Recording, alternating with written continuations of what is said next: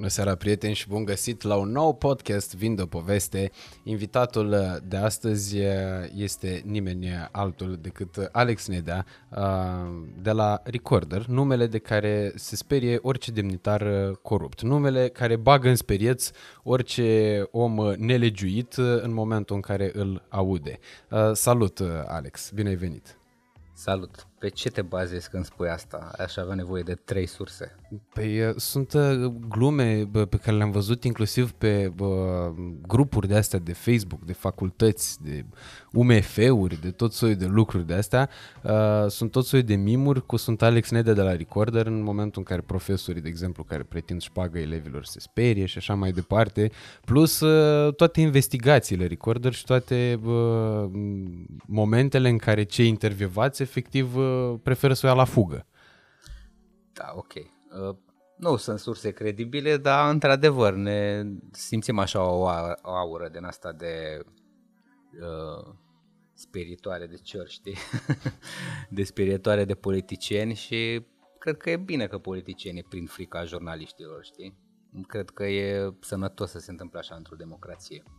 Evident și cred că e uh, ciudat la nivelul nostru uh, faptul că se întâmplă chestia asta, pentru că e un uh, început abia uh, al jurnalismului cu adevărat mm, echidistant, corect și echilibrat din punctul meu de vedere.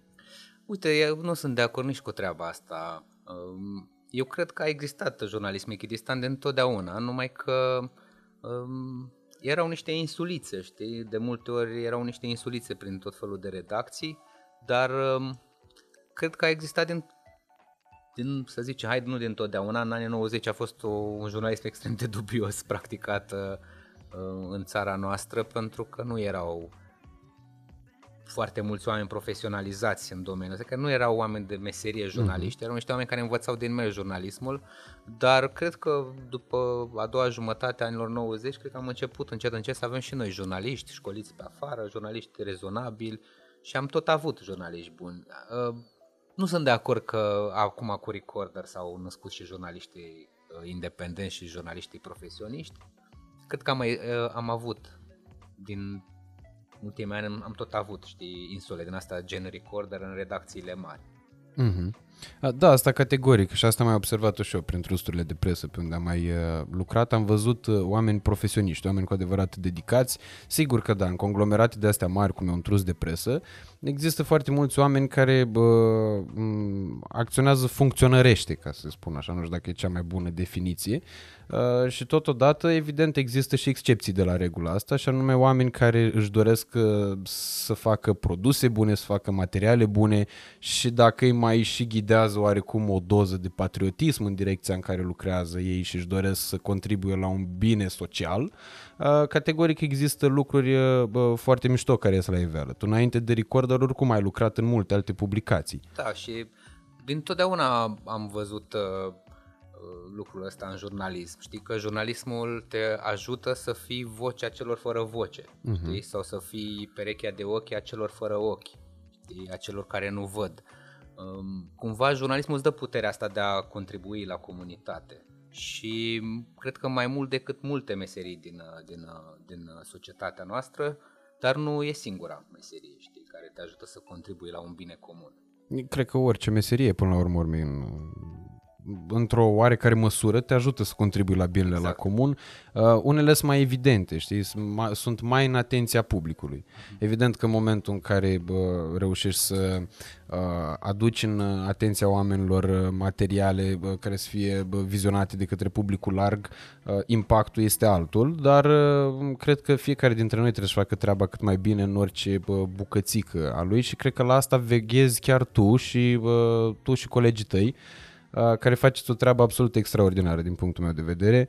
Eu îți spun sincer, te știu de pe vremea de când lucrai la în premieră, la Antena 3 și chiar și acolo ați avut niște documentare absolut senzaționale care au fost și premiate și răspremiate. Uh, o să vreau să vorbim mai încolo și despre tranziția asta ta de la uh, un trust de presă la uh, drumul propriu cu, cu Recorder.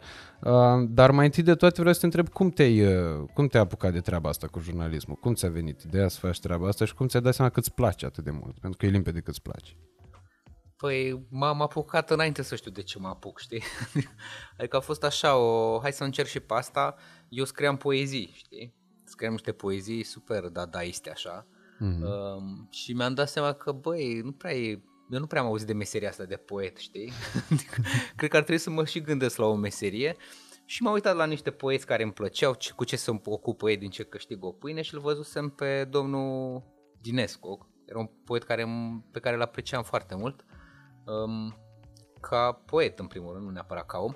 Și am zis, bă, ăsta face ceva cu presa, face cu jurnalismul, ceva, gata, ăsta e jurnalist. Vreau și eu să fiu jurnalist, să văd cum, cum e. Uh, ulterior am aflat că el de fapt nu era chiar jurnalist, știi? Nu făcea chiar jurnalist ce făcea pe acolo, era mai mult publicistă, dar mă rog, n-a mai contat. La bază că... revoluționar a fost. Da, da, cu plover. Da.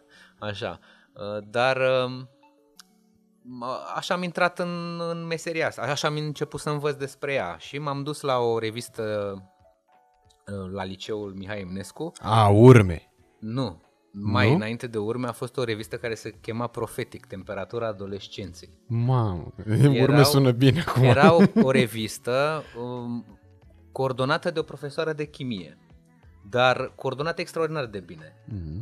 Minița Grădinariu, nu știu dacă Am avut-o pe Noi profesor. Am fost, uh, așa am fost în același liceu, dar pentru cei care nu uh, uh, pentru cei care nu știu chestia asta, adică mai toată lumea, uh, Alex a absolvit uh, Colegiul Național Mihai Eminescu pe vremea când era liceu teoretic Mihai Eminescu, cu doi ani înainte să uh, intru eu în clasa 1 acolo și am urmat același parcurs, adică 12 ani de Colegiul Național Mihai Eminescu. Așa e, sunt un tutan camon al presei românești, ia uite, când am făcut-o liceul.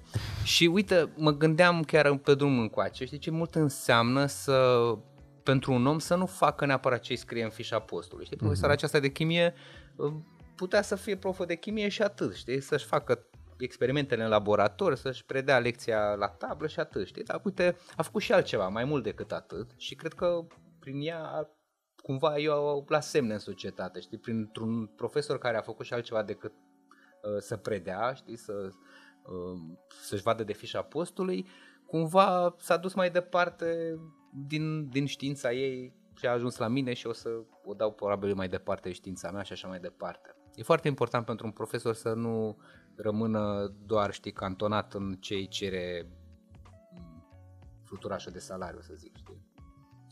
Care e părerea ta despre sistemul de învățământ de acum față de uh, cum, uh, cum l-ai lăsat în momentul în care ai absolvit liceu? Acum ai un copil de șapte ani uh, care urmează sau este deja la școală. Da. Uh, și bănuic că te interesează foarte tare subiectul. Da, și ca jurnalist, dar și ca tată, în primul Mă rând. interesează, dar am fost acel gen de părinte care nu s-a interesat deloc la ce școală trebuie să-mi duc copilul. L-am dus la școala din cartier, Bine, am aflat că e o școală cât de cât uh, decentă, știi? Uh, dar... Uh, Pe depinde din ce cartier. Cred că cel mai important francez? este... Nu, nu, cartierul București noi. Ah, ok. Da, care nu înseamnă că e New York, ca New da. York și York, știi? Uh-huh. Adică e un cartier mărginaș al Bucureștiului, dar e o școală, din punctul meu de vedere, rezonabilă și nici nu am ales nici școala și n-am ales nici învățătoare. Ar fi trebuit să mă duc cu niște buchete de flori și o cutie de bomboane pe la directoare, să zic eu vreau de la, la învățătoarea aia, vreau la învățătoarea aia sau aia la altă. Nu știu dacă erau suficiente bă, doar florile și bomboanele. Nu știu care asta. e mercurialul, Cred nu că trebuia mai mult. Nu-mi stă în fire, știi, să mă duc să, vă rog frumos, dacă se poate fiul meu la dumneavoastră vreau, știi. Și am lăsat sorții să aleagă și au ales o învățătoare tânără extraordinară, deci mie mi se pare incredibil, știi, o tipă dedicată. Um, acum cu pandemia am avut și ocazia să ascult lecțiile ei, știi, că mm-hmm. altfel nu mi-aș fi putut forma o părere, știi de la copil, cum a fost la școală, bine. Ce poți să afli, știi, de la Ți-a dus testul, de nu. șapte ani, da. Dar am aflat că ea preda, știi, eu eram, lucram de acasă și auzeam lecțiile. Bă, o profă care, o învățătoare care trage de copii, știi, tot timpul le, le arată că pot mai mult, știi, nu se mulțumește că da, mă, uite, a răspuns corect la întrebarea asta, știi, tot timpul încearcă să tragă de ei și mi se pare foarte, foarte bun uh, model de, de, de predare dar nu cred că poți să generalizezi. În experiența mea de părinte nu poți să generalizezi la întreg sistemul de învățământ. Mai, îl mai cunosc pentru că ambii părinți sunt profesori și din ce îmi spun ei, lucrurile se schimbă, dar nu se schimbă chiar atât de repede pe cât și-ar dori ei. Dar um, cred că se schimbă într-o direcție bună. Față de acum 20 de ani, învățământul românesc cred că avansează într-o direcție corectă. Bine, și în cazul alor tăi că... Și bă... cu tot haosul din sistem și cu toate uh, piedicile, toate gropile, toate uh, capcanele pe care le-a întins acest sistem de educație copilul, cred că totuși nu regresează, ci avansează, știi, sistemul ăsta. Da, da, pentru că e bă, cât se poate de evident faptul că bă, scoate și performanță. Eu cunosc mulți tineri din generația mea care au ajuns studenți pe la niște facultăți de astea, de, le auzi mai prin filme, Harvard, Oxford, Cambridge, Imperial College of London și așa mai departe. Deci este clar faptul că există performanță în sistemul de învățământ, însă eu cred că e o foarte mare discrepanță între uh, oraș, liceele bune ale orașelor mari și uh, uh, restul liceelor și cred că e și mai mare discrepanța între uh, școala urbană și școala rurală. Uh, vorbeai de părinții tăi și pe mama ta am avut, uh, uh, am avut o profesor în liceu timp de un an, dar știu că era profesor în liceu respectiv în, în perioada în care am fost eu elev, deci îi cunosc activitatea îndeaproape. Ei sunt niște oameni extraordinari, atât mama cât și tatăl tău care la Colegiul Negruții, din câte știu că a fost profesorul prietenilor mei de acolo. Fac niște lucruri extraordinare, dar asta se întâmplă în cadrul a două colegii naționale până la urmă, urmei în elita unui oraș al doilea cel mai mare din România. Dacă vorbim despre, uh, în schimb, despre școala de prin Râmnicu Sărat, spre exemplu, Dar discrepanța e mare. Uh, discrepanța asta poate fi și un semn bun, nu neapărat un semn rău, pentru că o societate când se, se schimbă, trebuie să se, se, nu, se schimb, nu se poate schimba toate deodată. E nevoie de niște elite care să, să ridice știi, nivelul, să, să arate că se poate mai mult și mai mult și mai mult. Și atunci aceste vârfuri știi, vor trage și masa după ele și vor înălța și vor înălța nivelul și în celelalte școli. Cred că totuși cerem prea mult de la o societate ca România, care a trăit cel mai cumplit uh, comunism și cel mai cumplită istorie în ultimii de 100 de ani, de, poate de pe continent, um, să cerem de la România o schimbare radicală în 3, 4, 5 ani, știi? Schimbările astea, din păcate, uh, se întâmplă în zeci de ani, știi? Uh, dar nu putem să spunem că nu se întâmplă, știi? Și atunci uh, trebuie să avem răbdare, să avem răbdare ca aceste elite să tragă masele după ele. Da, eu cred că ar, ar trebui să fim puțin mai indulgenți cu uh, pretențiile pe care noi le avem de la uh, societatea în care trăim și să contribuim noi mai mult spre a o face să fie puțin mai, mai sănătoasă, să se miște da. lucrurile puțin mai repede. Însă, deși există domenii care au avansat și se vede clar diferența, adică pur și simplu dacă te uiți la o poză din 2006-2007 și o compari cu o poză din 2021, diferența e uriașă. Dar există și domenii în aceeași măsură care au rămas codașe la, în, în toată treaba asta, unde lucrurile nu s-au dezvoltat mai deloc. Ba din potrivă, colcă e cam același uh, aer al subdezvoltării generat de aceleași moravuri uh, de dinainte de 89. Da, asta îți spun din start, clasa politică. adică dacă te uiți puțin la năravurile clasei politice, sunt cam aceleași în anii nou, ca cele din anii 90, știi? Dar asta pentru că, în esență, clasa politică a fost construită de niște mediocrități și în jurul unor mediocrități și au fost foarte puține elite care să, să, să ridice nivelul uh-huh. acestei clase politice. Am avut niște dubioși care au preluat puterea după 90, niște foști comuniști în mare parte, care au atras după sine niște, au promovat niște nulități, care nulitățile la rândul lor au promovat alte nulități și așa mai departe.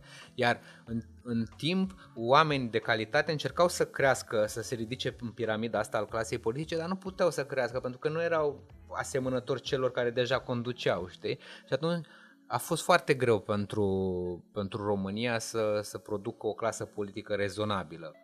Dacă ne uităm acum, s-ar putea să vedem așa mici insule de normalitate cam în toate partidele, știi? Dar e foarte, foarte greu să, să vedem iarăși o schimbare radicală imediată, mai ales în zona asta. Pe cum crezi că se poate schimba, de exemplu, clasa politică? Pentru că toată lumea tot sună deja clișeic cu treaba asta, cu domnule, clasa politică e de vină, ăștia sunt politicienii, nu avem pe cine vota, nu avem pe cine alege.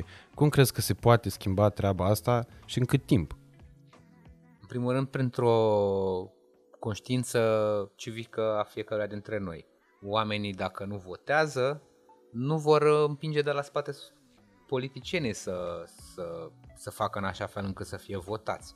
Dacă ei văd că merge și așa, uite mă, tot pe mine mă aleg. Chiar dacă la mine în sat am furat uh, de la sistemul de alimentare cu apă și de la um, drumuri, de la asfaltarea drumurilor, tot pe mine m-au ales. Merge și așa, tate, pot să fur și nu am de ce să mă schimb. Dacă omul se duce la urnă și îl sancționează, politicianul se va gândi a doua oară dacă mai trebuie să facă așa și partidul va, se va gândi a doua oară dacă mai trebuie să facă așa. Um, în primul rând este vina alegătorului că nu are pe cine să aleagă acum, din punctul meu de vedere. Um, este și vina politicienilor că uh, nu au permis unor elite să avanseze, foarte puține elite găsim uh, cu adevărat oameni care au făcut întâi ce înseamnă de fapt elită politică. Nu înseamnă unul care dă din gură și știe să laburească pe alegător. O elită politică în primul rând trebuie să fie un profesionist care a demonstrat în domeniul lui și a fost o elită în profesia lui și apoi a ajuns să conducă și prin politică oameni. Dar nu poți să fii dintotdeauna, să fi fost uh, ultima dată chelner sau șofer de taxi și acum ești parlamentar. Mie nu mi se pare că lucrurile astea sunt compatibile. Nu poți să conduci destinele unor oameni fără să fi făcut ceva, în primul rând să-ți conduci propria viață. Mm-hmm. Păi criteriul ăsta al meritocrației nu prea se pupă cu construirea unui sistem clientelar, pentru că bă, un uh, sistem care are la bază incompetența nu are cum să promovezi decât incompetență, pentru că trebuie să ai la mână oamenii aia cu ceva. Un bun profesionist, evident, nu o să accepte niciodată să își uh, modifice principiile de viață, să recurgă la uh, activități infracționale, ilegale, pentru a binele partidului și așa mai departe, pentru funcții, pentru binele lui personal. Și atunci cred că treaba asta pornește tot de la educație până la urmă, urmii, pentru că acum oamenii devenind uh, publicul, electoratul devenind mai educat, are pretenții mai mari, pentru că începe să nu mai rezoneze cu vechea clasă politică, care e și actuala până la toată da. coada. Da. Mai puțin insulele alea de care vorbești, care sunt în interiorul oricărui partid, exact. Și aici uh, simțim noi la Recorder că uh, noi contăm în societatea de astăzi, știi, și ceea ce facem noi chiar, uh, chiar e important. Vedem o reacție furibundă a oamenilor imediată după dezvăluirile Recorder.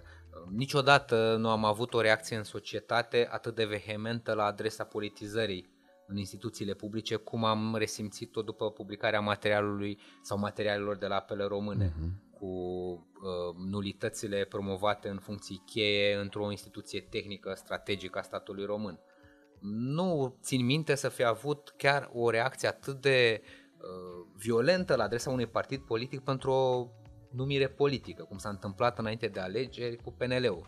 PNL-ul acum este o revoluție în partid pentru că uh, ceea ce a arătat Recorder a afectat partidul enorm și uh, ei, chiar dacă ar vrea acum să-și continue cursul firesc al politicilor de a numi tot felul de habarniști în apele române, nu mai ai, nu prea mai au cum, știi, adică își dau seama că ei cam uh, afectează treaba asta. Deși ar vrea să o țină în continuare, să-și satisfacă în continuare lipitorii de afișe cu funcții importante. Dar nu mai pot, eu așa cred, că nu mai pot să o facă așa cum o făceau înainte. Și asta datorită unor oameni din sistem care au vorbit cu presa și pre- datorită presei care a vorbit despre acest fenomen.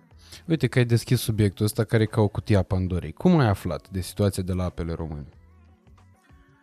Mm, noi am făcut un, un material despre o, o situație de politizare într-un alt domeniu înainte, în uh, domeniul silvic. Uh-huh făcusem niște investigații pe tăieri ilegale de lemne în uh, zona Gurghiului și acolo l-am cunoscut pe un uh, domn director la mm, direcția silvică Mureș care mi-a povestit că două partide diferite, PSD-ul și PNL, au încercat să-l schimbe pe considerentul că n-aduce bani la partid.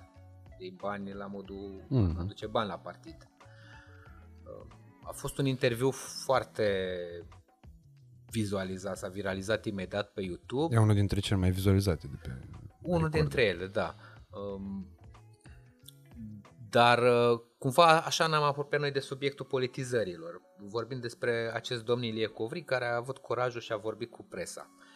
De la el, uh, alți profesioniști au aflat că noi, presa, suntem interesați de domeniul ăsta al uh, politizării în instituțiile publice și am primit tot felul de alte ponturi la tot felul de alți oameni. Unul dintre oamenii care ne-au sunat după materialul cu Ilie Covrig a fost inginerul lui Ovidiu Ianculescu, un profesionist de săvârșit sau mă rog, un profesionist care avea, care avea un CV beton, uh, care a fost înlăturat pentru a face loc, uh, care a fost înlăturat de la funcția de director al Serviciului de Gospodărire a Apelor, Mureș, pentru a face loc unui tip care în trecut vânduse aparate de cafea și cam atâta, cam asta era, cam asta era singura lui legătură cu apa, știi că și cafeaua are mhm. apă. Um, bun, am făcut acest report, a, a venit acest om, ne-a dat acest interviu, s-a părut foarte puternică povestea, știi, era povestea destinului unui om simplu care pe propriile forțe a avansat într-o profesie și acest om simplu este călcat pe cap de bocancul unui politician care ordonă că trebuie să fie un băiat de-a lui de la partid care ne-a lipit afișe în colțul, la colțul blocului și trebuie să ajungă și el director. Acum zicea chiar el nu e corect să nu lăsați și pe altcineva să demonstreze că poate să conducă o instituție. Da? Stai puțin pentru a demonstra că tu poți să conduci o instituție, trebuie să știi cu ce se mănâncă instituția aia. Omul ăla nu prea avea habar de nimic. Adică l-am întrebat care e legea apelor, care e Biblia activității lui, mm-hmm. habar n-avea care e. Știi? Și atunci, au, așa am ajuns la prima poveste cu apele române. Și de atunci au tot venit oameni la noi, au tot venit povești la noi, Uh, noi fiind o echipă mică, le selectăm pe cele mai puternice, că nu avem timp să ne împrăștiem în multe povești, să ne împrăștiem în multe povești și le cântărim pe cele mai relevante pe care urmează să le, să le, despre care urmează să vorbim. Acum la ce lucrați? Acum lucrez la o investigație despre tăierile de ilegale de pădure din uh, sudul României. A, deci se taie și aici, masiv, nu numai Din păcate, Bucovina. în sudul României sunt cele mai vulnerabile păduri ale țării. La munte avem nu atâta pădure. La, asta. la munte avem atâta pădure că ea crește de la sine, chiar dacă mm-hmm. o mhm. tai, crește pe lângă, știi? Adică e, e foarte multă pădure și atunci e normal să nu se simtă mai puțin uh, tăierea asta ilegală de arbori. Dar la câmpie avem doar 7% din suprafața de câmpie mai împădurită. Sunt niște, dacă te uiți pe Google, oricine dacă se uită pe Google vede niște petice de pădure, nu mai poți zici că e o pădure, uh-huh. niște rămășițe, iar rămășițele de pădure sunt hăcuite efectiv de tot felul de tip dubioși care o fac pentru profit și folosesc niște uh, modalități ingenioase de a legaliza acest furt. Noi încercăm să demonstrăm pe un viitor material, vom demonstra uh, care sunt uh, slăbiciunile sistemului și cum trebuie opriți acești oameni, pentru că nu mai găsim stejari seculari pe lângă București. Este mm-hmm. îngrozitor ce se întâmplă. Vezi pădurea, o vezi că e încă acolo, n-a ras-o nimeni, dar dacă intri ea, mai găsești niște buruieni, niște copaci uscați, niște uh, jumătăți de arbori, niște uscături, niște arbori subțiri, prea subțiri să-i mai să mai, să mai valoreze ceva, dar ce e gros și ce era frumos, ceea ce dădea viitor acelei păduri pentru că arborii mari uh, ajută la regenerarea naturală, adică cresc puieți în jurul, în jurul lor, viitorul pădurii este ras de niște băieți pentru a fi exportat cherestea în China. Ah, ok, până acum era cu Austria treaba asta. Văd da, stai liniștit că nu Austria cine taie nouă pădurea, ne tăiem noi cu mânuța noastră evident, evident. și ei doar cumpără. Cumpără produsul frauduros al nostru și îl cumpă, are grijă, au grijă să-l cumpere mai nou cu acte în regulă, adică nu cumpără nimic ilegal. Tot românii se ocupă să-și albească cu documente și acte în regulă lemnul furat. Știi? Uh-huh. Noi patrioții furăm pădurea noastră, dar nu ne fură austriecii. Noi ăștia cu pieptul uh, voinic și în față când vorbim despre țara noastră ne furăm craca de sub picioare, nu străini. E fascinantă treaba asta și modalitățile astea de a, pe care le găsesc oamenii care vor să facă tot soiul de uh, ilegalități, de a uh, crea un soi de paravan legal a activităților lor. Nu știu dacă știi că este un caz care pe mine m-a frapat, efectiv, în Iași, cu un bloc de locuințe, uh, pe un teren retrocedat de către primărie uh, unui constructor cu scopul de, de a construi acolo pensiune. o pensiune. Da. Și în loc de pensiune s-a făcut bloc cu 6-7 etaje și s-au vândut apartamente către oameni. Mi se pare absolut senzațional cum oamenii respectivi, până la urmă urmei, ei sunt cei păgubiți neavând a, absolut de nicăieri de unde să știe toată chestia asta. Da. Și te gândești acum care e procesul când îți achiziționezi un apartament. N-ai înțeles uh, bine care era situația acolo. Oamenii locuiau pe o pensiune. Deci erau niște apartamente pe o pensiune. Adică ah. pensiunea era sub bloc. Am undeva, înțeles. știi? Era la subsol. Era mult în subteran, n-ai cum să o vezi, știi? E ascunsă bine, că trebuie să stea un bloc deasupra. Da, uh, se întâmplă așa, se legalizează hoția, pentru că cei care ar trebui să păzească să ne păzească de hoție sunt cei care conciliază pe hoții ăștia să legalizeze hoția. Silvicultorii sunt cei care învață pe hoți care sunt portițele, cum să facă șmecheria, cum să facă documentele ca să fie tot în regulă. Nu au învățat hoții singuri de la zgomotul drunjbei cum să facă un act de punere în valoare care, care să creeze aparența unei legalități. Nu, au învățat silvicultorii cu mânuțele lor.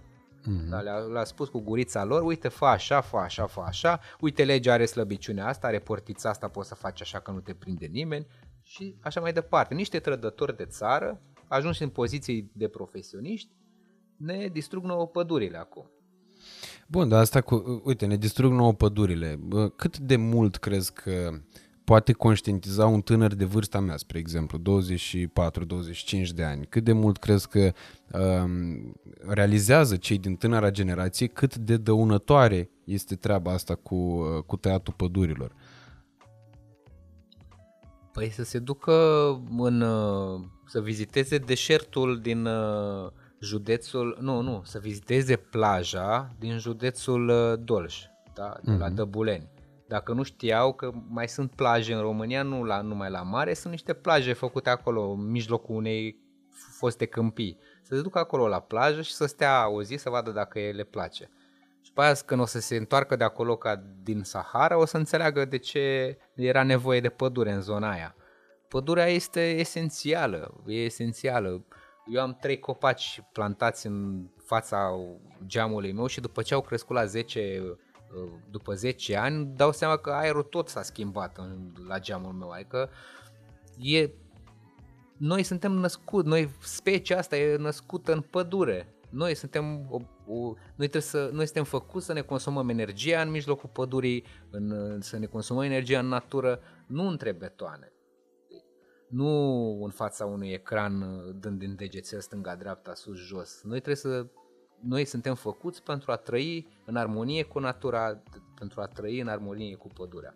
Știi că eu simt real problema asta cu poluarea din București pentru că sunt, uh, mă rog, am rinit alergică, nu sunt chiar asmatic, slavă cerului, dar am rinit alergică, în general, problema fiind în fundatul nasului. Adică dacă e praf, nu mai poți mai respiri, pur și simplu.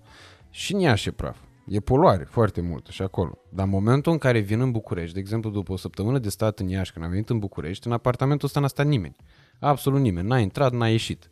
Era praf efectiv pe noptieră, de puteam să le iau pe deget. Și de la praful respectiv am dat seama instant cum mi-a afectat respirația. Uh, drept pentru care problema asta cu poluarea e una cât se poate de pregnantă dacă stai să te gândești cât de mult te poate afecta chiar și pe termen scurt, nu numai pe termen lung. Iașul este poluat, e adevărat, dar Iașul e înconjurat de pădure. Uh-huh. Iașul chiar are pădure, spre deosebire de București, care are, într-adevăr, mai are niște pădure la Băneasa, o pădure destul de bine, surprinzător, conservată.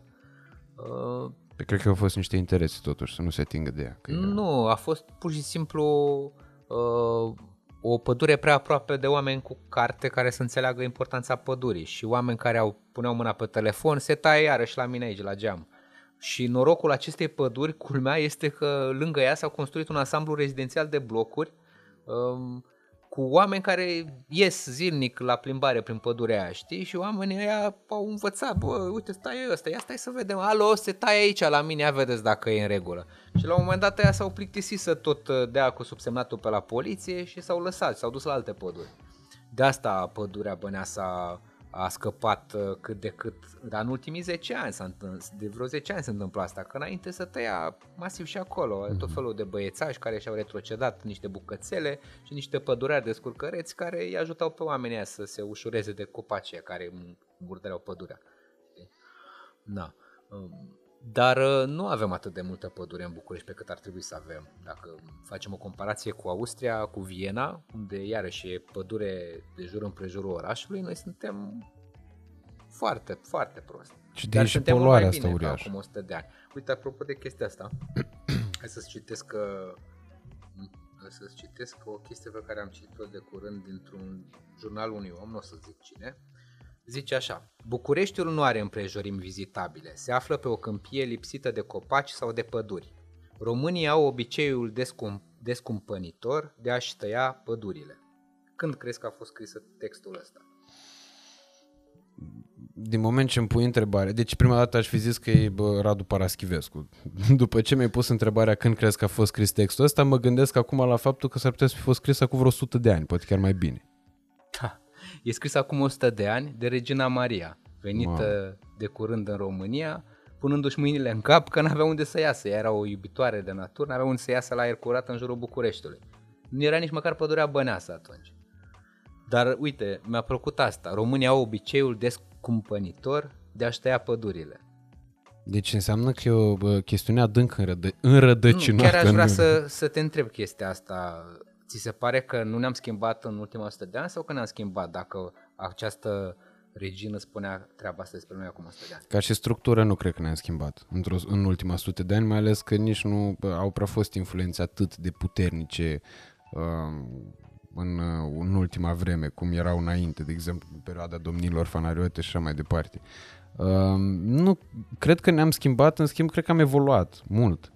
Eu aș zice că nu ne-am schimbat, că ne-am schimbat chiar dacă do- și acum avem obiceiul descumpănitor de a ne tăia pădurea, atunci nu înțelegeam că e o problemă cu asta, că ne mm-hmm. tăiem pădurile. Atunci chiar vedeam, eram o națiune de desculți, de oameni chiar desculți, în mare parte, care nu-și punea probleme de genul ăsta atât de avansate, că ne trebuie pădure lângă orașe, că pădurea e și altceva decât lemn de foc.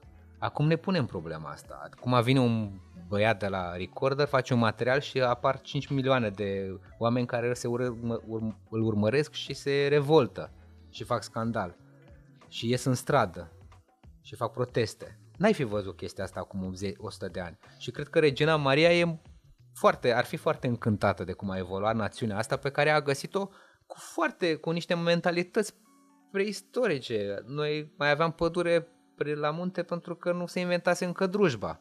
Că cu toporul ți-a o zi să tai doi arbori, cu uh-huh. drujba ți-a acum 100 de, 100 de, o zi să tai 100 de arbori sau 200. Da, da, da. da. Dar uh, mie mi se pare incredibil că noi doar într-o 100 de ani am putut să ne uh, modificăm mentalitatea într-atât. Am făcut o legislație, trebuie să fim sinceri, legislația românească este mult mai restrictivă și teoretic ar îngreuna mult mai, îngreunează mult mai mult viața hoților de lemn de la noi decât în alte țări. Deci avem o mentalitate avem corespunzătoare, avem și o le- legislație, mai trebuie să lucrăm și la fenomenul ăsta, la combat într-adevăr fenomenul ăsta. Dar e un început bun. Dacă ai schimbat percepția omului despre, o, despre teatrul pădurilor, dacă ai, ai, ai însămânțat în, în mintea colectivă a românului că e o problemă cu pădurile noastre și că se taie, cred că problema e pe jumătate rezolvată. Dar dacă nici măcar n-ai avea percepția asta că e o problemă cu tăia, tăierea de arbori și că totul e ok, cred că e pașaport sigur către deșert în Carpați.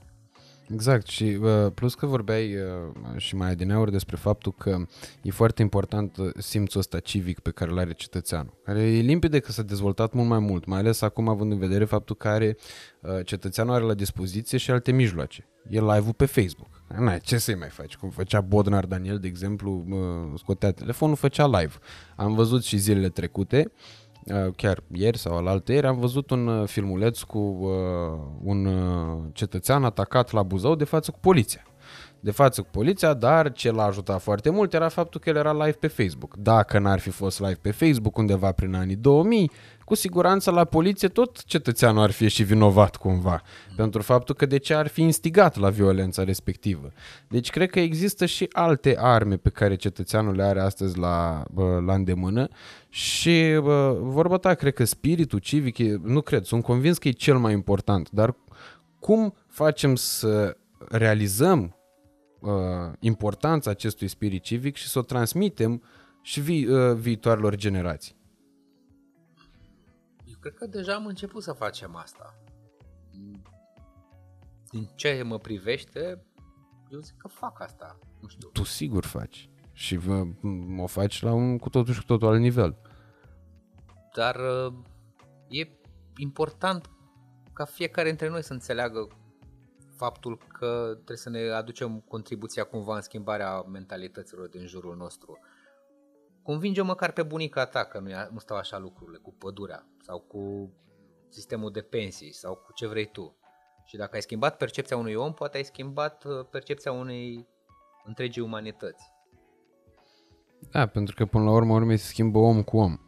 Dar uh, ce părere ai despre uh, clasicul discurs al uh, veșnicului descumpănit. Că nu se mai schimbă, uh, domnule, nimic în țara asta. Degeaba fac, degeaba încerc, las că tot ăștia iesă, tot, tot ăștia ajung, tot așa o să fie la noi întotdeauna. Aud uh, lucrurile astea foarte des și le aud, știi de la cine? De la, taman de la oamenii care s-au obișnuit să trăiască cu mizeria din sistemele astea. Le aud în momentul în care uh, ei îmi văd entuziasmul și bucuria pentru faptul că, bă, constat un progres, știi? Dacă zic, bă, bă, s-a întâmplat un lucru. Cred că se vor face pentru prima dată, se construiesc niște autostrăzi. Am mers până la Cluj, am mers pe autostradă mai mult decât am mers pe drum normal, de la București pornind, nu de la Iași. Uh, n-am avut un vis de ăsta umed. Mm. Și bă, mergând ziceam, uite bă, autostrăzi, ca în afară, ce bine, ce frumos, dar las că altele nu mai vedem, astea sunt toate. E în continue descumpănirea aia care eu cred că devine de acum exact discursul celui obișnuit cu sistemul. Da, pe mine ca jurnalist chiar mă, de, deși eu sunt un jurnalist, în general jurnaliștii scot în evidență lucrurile nasoale din societate și lucrurile care nu funcționează, sunt unul dintre jurnaliștii care spun cu toată sinceritatea, România s-a schimbat enorm în ultimii ani. Uh, și dacă luăm toată istoria României și toată, de fapt toată istoria oamenilor care trăiesc pe aceste meleaguri, cred că trăim în 2021 cea mai glorioasă perioadă a acestei națiuni.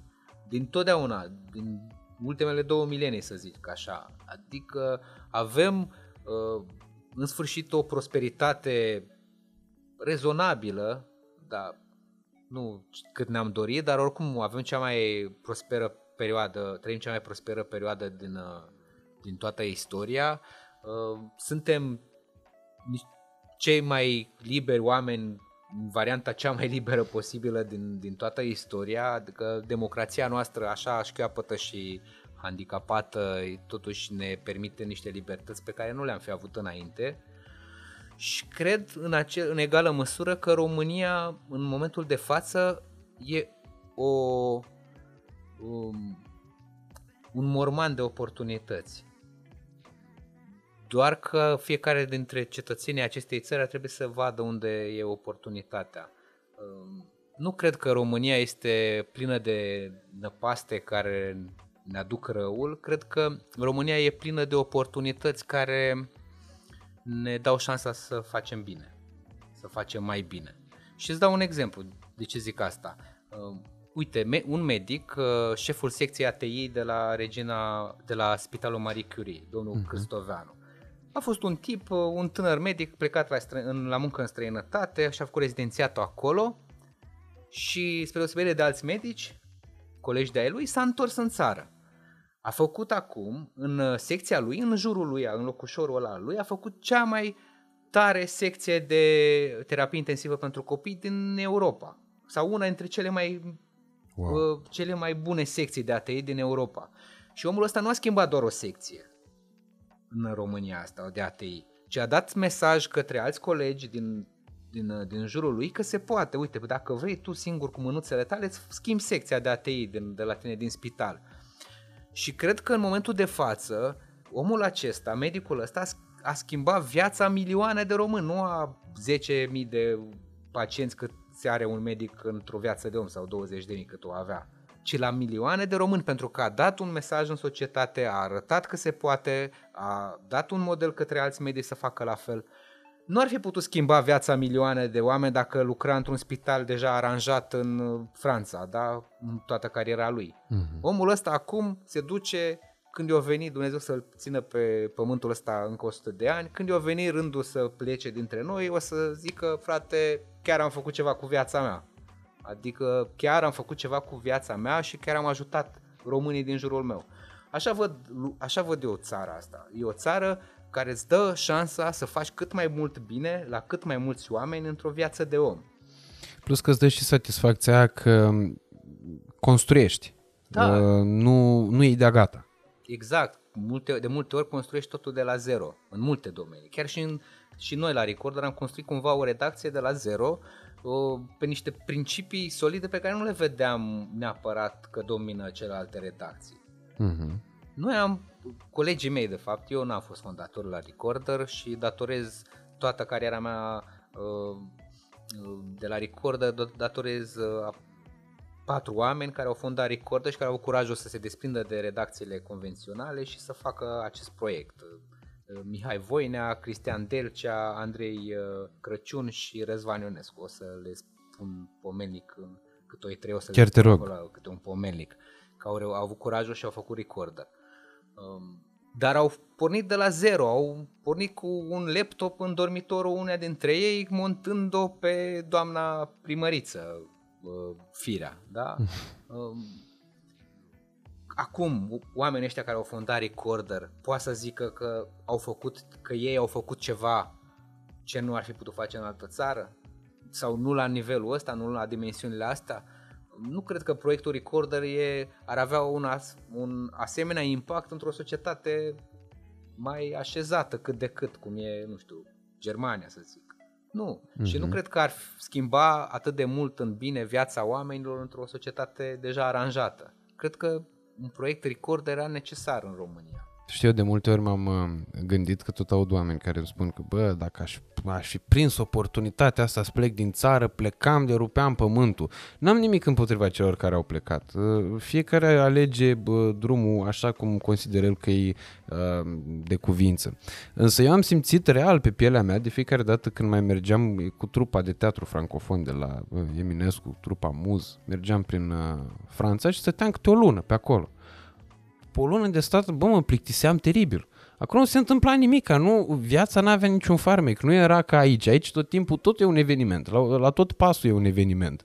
Uh, și e într-adevăr satisfacția faptului că, bă, ai probleme, că le rezolvi. Că dacă nu le ai și nu găsești da. rezolvările alea, nici bucurii nu prea ai de unde Dar să... Dar aici aș pune un asterisc. Tu ai avut șansa să ai un job care să-ți permită un trai cât de cât decent. Da.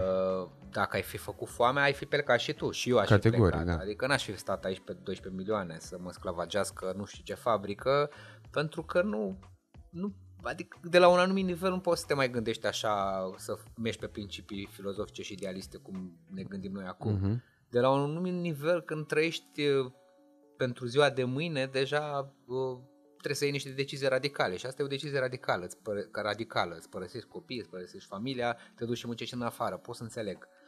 Nu pot să înțeleg uh, sau pot să înțeleg și pe aia care au trei business-uri în România și nu mai vor, domnule, nu mai voream să mai, mai vreau să am de-a face cu uh, țara asta, nu mai îmi place casa politică, nu mai am săturat de Dragnea, de Orban și așa mai departe, plec, vând totul, plec. Pot să înțeleg mm-hmm. și pe aia. E un Zici un, de Dan Barna, ca să zică lumea că ești tu serios după aia. Da, Dragnea, și Orban și Dan, Dan Barna.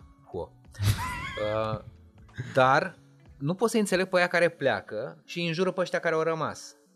Da, da, da. A, asta e categoria, singura categorie de migranți pe care nu pot să o, să o înțeleg. văd în comentarii la investigațiile noastre, uite mă proști ăștia de români care au mai rămas, ce bine că am plecat, uite pup și acum pașaportul că am plecat, mâncați aș din țara asta, că m-am săturat de ea și bine că am plecat, uite ce proști să aia care au rămas. Păi aia nu-i poți să înțelegi. Pe aia atitudine de laș până la urmă urmei. Ăla n mai, nu mai poți să-l mai iei cu prezumția de nevinovăție a disperării, știi? Da, nu, nu mai știu- poți să-i mai aplici. Nu știu dacă de lași și de om care nu se, care nu poate, nu se poate pune în pielea celuilalt, ăluia care a rămas.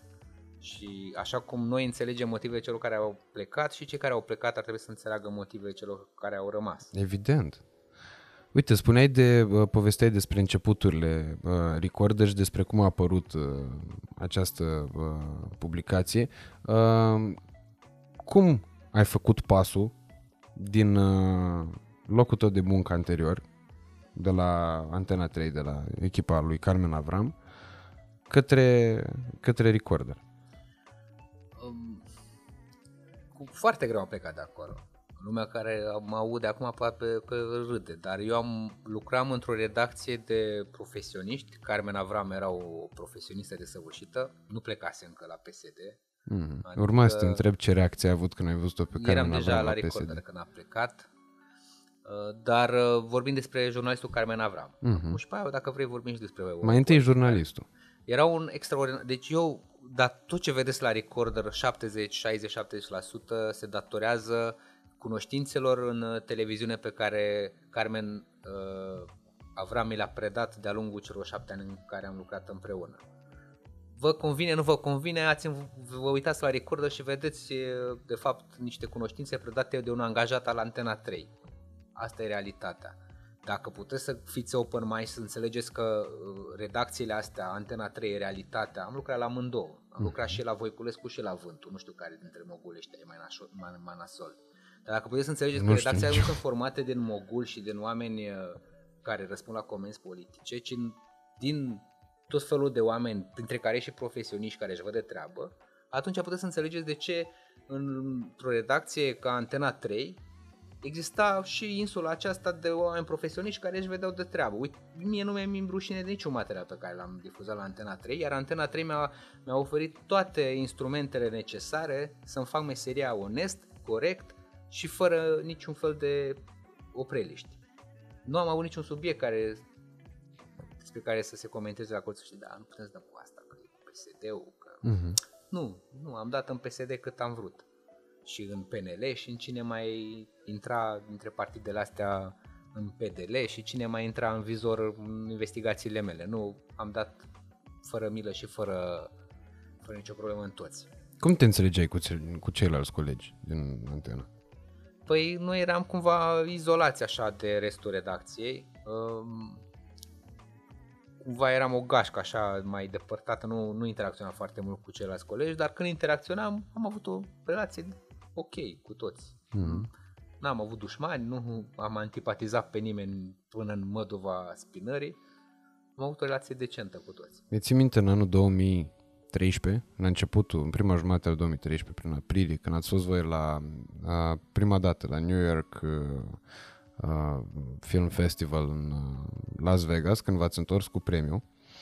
Uh, ții minte că a fost uh, o uh, lungă perioadă pe post, chiar cred că au fost și cu voi, chiar cu voi în America, uh, și Mihai Gâdea și Mircea Badea, dacă mi-aduc bine aminte, și a fost o lungă perioadă pe post în care s-a vorbit foarte mult despre Carmen Avram și despre echipa de la în premieră. Eu așa uh, te-am uh, și cunoscut, ți-am spus, a fost prima dată când am auzit de numele tău în, uh, în media și uh, mi s-a părut absolut uh, senzațională calitatea reportajelor respective, uh, felul cum erau făcute, erau niște materiale la care te uitai ca la un film. Nu uh, mai era vorba despre uh, o producție jurnalistică, era mai mult uh, o producție jurnalistică ce prezenta la bază o poveste și te prindea foarte mult. Ajungeai să rezonezi. De asta cred că e atât de impactant și modul recorder de a transmite dezvăluirile cu pricina, exact. pentru că într-un fel sună dezvăluirea într-un breaking news, într-un uh, cadru de la extrem de solemn, de la un pupitru, uh, fără niciun pic de emoție și altfel e transmis în momentul în care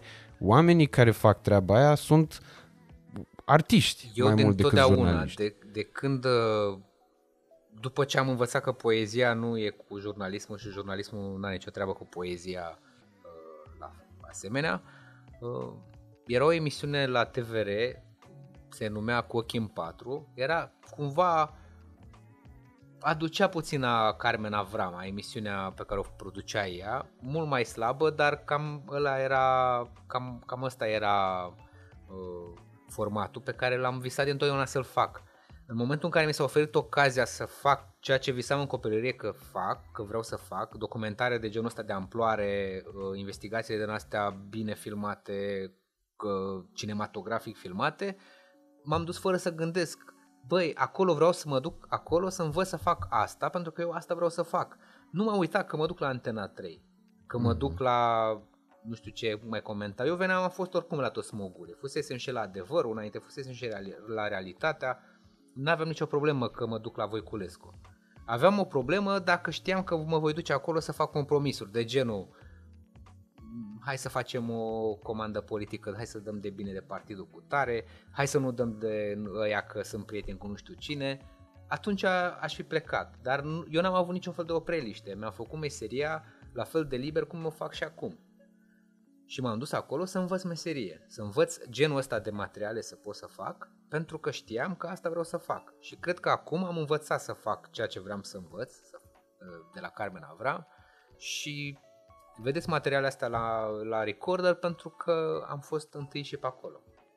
Și cum a fost momentul în care uh, te-ai desprins de, uh, de echipa lui Carmen Avram și ai venit uh, către cei de la Recorder și ai luat-o pe un drum mult mai greu decât într-un trust? Pentru că într-un trust de bine de rău, într-adevăr, ești de multe ori limitat din punct de vedere salarial, că ori faci foarte bine, ori faci mai puțin bine, că nu era cazul de foarte rău sub nicio formă, nu se modifică veniturile, nu ești, e clar, e diferența dintre statutul de angajat și statutul de liber profesionist sau chiar de antreprenor.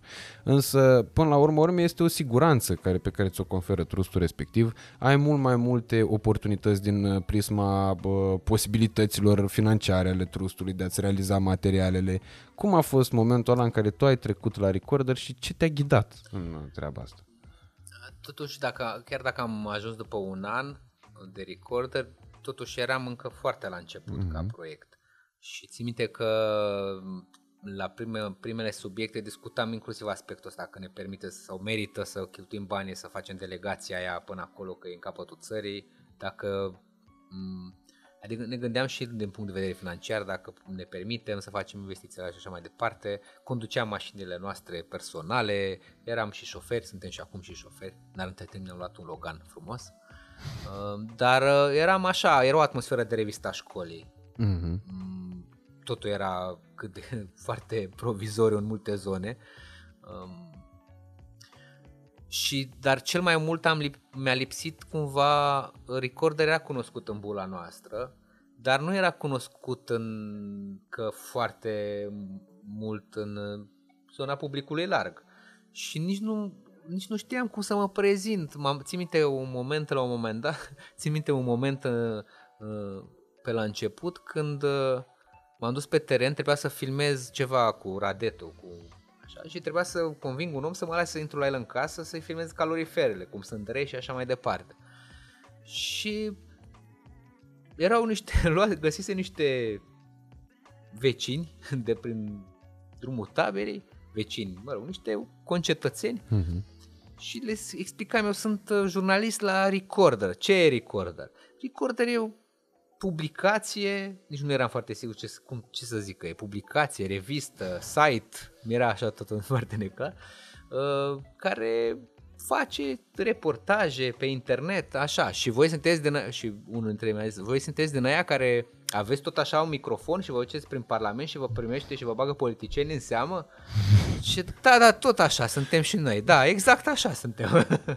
A, și mă lăsați să intru la dumneavoastră în casă să filmez niște calorifere. A, nu știu, nu, nu știu. Ei, dacă mă duceam înainte, sunt de la Antena 3. Știa lumea cu ce se mănâncă Antena 3, mă primea, mm-hmm. în general, lumea era... Nu mai trebuia să consum atâta energie să explic cu, cu ce, ce se mănâncă. Dar puteai să-i minți în continuare că ești la Antena 3. Să Nu puteai e- spui că ești la Digi. Nu e o să vezi schimbarea. Puteam să zic că sunt la Digi și în paralel colaborez cu Antena 3, dar de fapt sunt la Recorder. Ca Exact. să știi să iau o paletă cât mai largă de redacții, să fim siguri că nimerim Mhm. mm. simpatizanții care trebuie. Um, mi-a fost greu așa la început pe, treab, pe partea asta, că nu prea știa lumea cu ce se mănâncă Recorder, dar uh, ne-a, am avut norocul să avem niște subiecte foarte bune uh, la început, care au bubuit efectiv pe internet. Uh, au mai fost niște subiecte și până să ajung eu care au bubuit pe internet, dar investigații mai puțin uh, făcuseră băieții până să vin eu și au niște investigații în zona rurală care au, s-au împrășteat repede și cam cred că după vreo 3-4 săptămâni așa hai să nu zic, hai să zic de la prima, primul material deja pe la țară se știa ce e cu recorder. Um, Țin minte că al doilea subiect, primul subiect a fost despre un preot care făcea niște mișmașuri cu fonduri uh, PNDL. PNDL la Fascinant sat. Da. documentarul respectiv. Și după reportaj, după investigația aia, uh, am mai făcut unul tot cu drumurile, tot prin PNDL și ajunsesem la niște primari din capătul țării, pe undeva în marginea Olteniei. La care verifica asfaltul cu călcâiul. Da, da, da. Unul dintre ăia care a verificat asfaltul cu călcăiul și țin minte că au prins, surprinsesem o discuție între primar și viceprimar în șoaptă. Cine sunt ăștia, mă? Băi, ăștia sunt de la Recorder. Am înțeles că dau, dau pe YouTube. Da, da, am văzut ce dau pe YouTube. E mult mai rău decât la TV. Foarte deci oamenii tare. înțeleseseră deja ce cu noi, cam cât de mult contează că suntem acolo, că erau mulți care nici nu ne băgau în seama la, la început, nu ce recorder, pierd timpul cu revista școlii, știi? Acum oamenii sunt uh, conștienți că e foarte important că a ajuns recorder la ei la ușă și că ar trebui să dea niște explicații și de multe ori le dau. Înainte poate nici nu se stresau frate prea tare. La început cum monetizați treaba asta? Că spuneai de costurile deplasării, de bă, aparatură și așa mai departe. În anul 2017, când ați pornit proiectul ăsta, cum reușeați să uh, obțineți profit? Din- 2017. Da, măcar să- cred că să vă acoperiți cheltuielile, nu că să obțineți profit. colegii mei au început cu, chel- cu economiile lor, cumva, cu câteva mii de euro și au plecat mai mult în orb. Fusese inițial vorba că va fi un om de afaceri care va susține, dar pic, înțelegerea a picat um, la câteva săptămâni și au plecat uh, pe Adică voiau să-și aducă un mogul. nu, era un tip care lucra în publicitate, avea ceva firmă de publicitate, nu era niciun mogul, Ah, era ok. un, un tip care avea un studio de înregistrat voce, pe zona asta lucra, Am nu înțeles. era niciun mogul. Um, și oricum nu venea cu milioane Erau de glume euro. oricum asta cu mogulul. Nu, Dar că așa suna, unii- un om de că afaceri unii, care să-i susțină. uh, Niște analfabeți uh, intelectuali, analfabeți, uh, comentează pe YouTube că e omul din umbră al Recorder, l-am aflat noi despre el la ceva ce au ascuns tot timpul și de fapt Și despre cine e vorba? unul nici nu știu cum îl cheamă, eu nu eram, nu era ca Ah. uh. cu noi când, uh, nu eram acolo când, uh, sau nu era el acolo când am venit eu. Ok. Era un tip care avea niște business-uri mici în zona asta de publicitate, din ce am înțeles, care inițial a vrut să se asocieze cu jurnaliștii să facă acest proiect, dar a ieșit între timp până să lanseze site-ul, el omul ieșise de acolo. Un lucru pe care jurnal, Recorder nu l-a spus niciodată, l-am prezentat de, de, de la înființare și am vorbit despre el din, din, Mhm. în, și în ultimele postări în care am încercat să combatem tot felul de aberații ale unora. Am zis că nu e niciun secret. Omul ăla a fost inițial și a plecat. Nu e niciun om din umbră. Îl mai vedem o dată pe la 3, 4, 5 luni pe la cafeneaua aia pentru că are sediu în zonă, din ce înțeleg, și bea și el cafeneaua din spate, din fața redacției noastre, cum ar veni. Noi suntem Am în înțeles. spatele unei cafenele uh, cu redacția. Strategic, ca să vă puteți întâlni cu el întâmplător. Da, ca să ne dea ordine. Tu acolo, tu acolo, tu faci aia, tu faci aia altă, că așa fac oamenii din umbră. Dar cu Soros comunicați direct? Uh, Da, păi cu Soros am comunicat în clasa a 12 când am lucrat la țăniță. Atunci te-a Revista racolat, nu? Temperatura Adolescenței era sponsorizată de Soros. Ok. Mogulul nu, number one din viața mea, nu am cum să... Și totuși n-ai făcut facultatea la Budapesta. Nu, dar n-ai de unde să știi, de fapt. Ce am făcut Erasmus eu. ai prins pe acolo? N-ai, n-ai de unde să știi ce am făcut eu cu adevărat. Și Bun. asta zic, că la început colegii mei au pornit, uh, inițial proiectul era, se învârtea în jurul acestui mic antreprenor, dar a picat înțelege din start și au mers pe cheltuie economiile lor uh, proiectul, dar încet, încet uh, au reușit să, să primească donații de la, de la oamenii care ne urmăreau. Donațiile au crescut destul de repede, um, cred că ajunseseră la niște mii de euro în primele luni, Wow. um, pentru că oamenii au rezonat foarte repede cu materiale pe care le-au, le-au montat ei atunci, niște materiale excepționale, dacă vă uitați la primele materiale recorder, Mhm. impecabile. Eu am plâns la multe dintre ele, să știi. Eu am prins la ăla cu regele Mihai, de Mhm. exemplu. Și la ăla am și prins, e unul da. dintre materialele pe care le-au montat până să ajung eu la recorder și care m-au făcut să, să vin la recorder. Mi s-a părut o capodoperă și am zis că dacă pot să lucrez cu oamenii ăștia atât de pasionați și atât de talentați, eh, n-am decât de câștigat. Și de învățat și învăț enorm de la ei și acum. Și cred că a fost o combinație fericită în viața mea întâlnirea cu acești oameni. Ei pentru unde că au e o lucrat lecție înainte? asta. La adevărul. Ei veneau Ah. de la adevărul. Aveau o, o redacție care în ultima perioadă, o, un departament care în ultima perioadă mergea pe, doar pe zona video.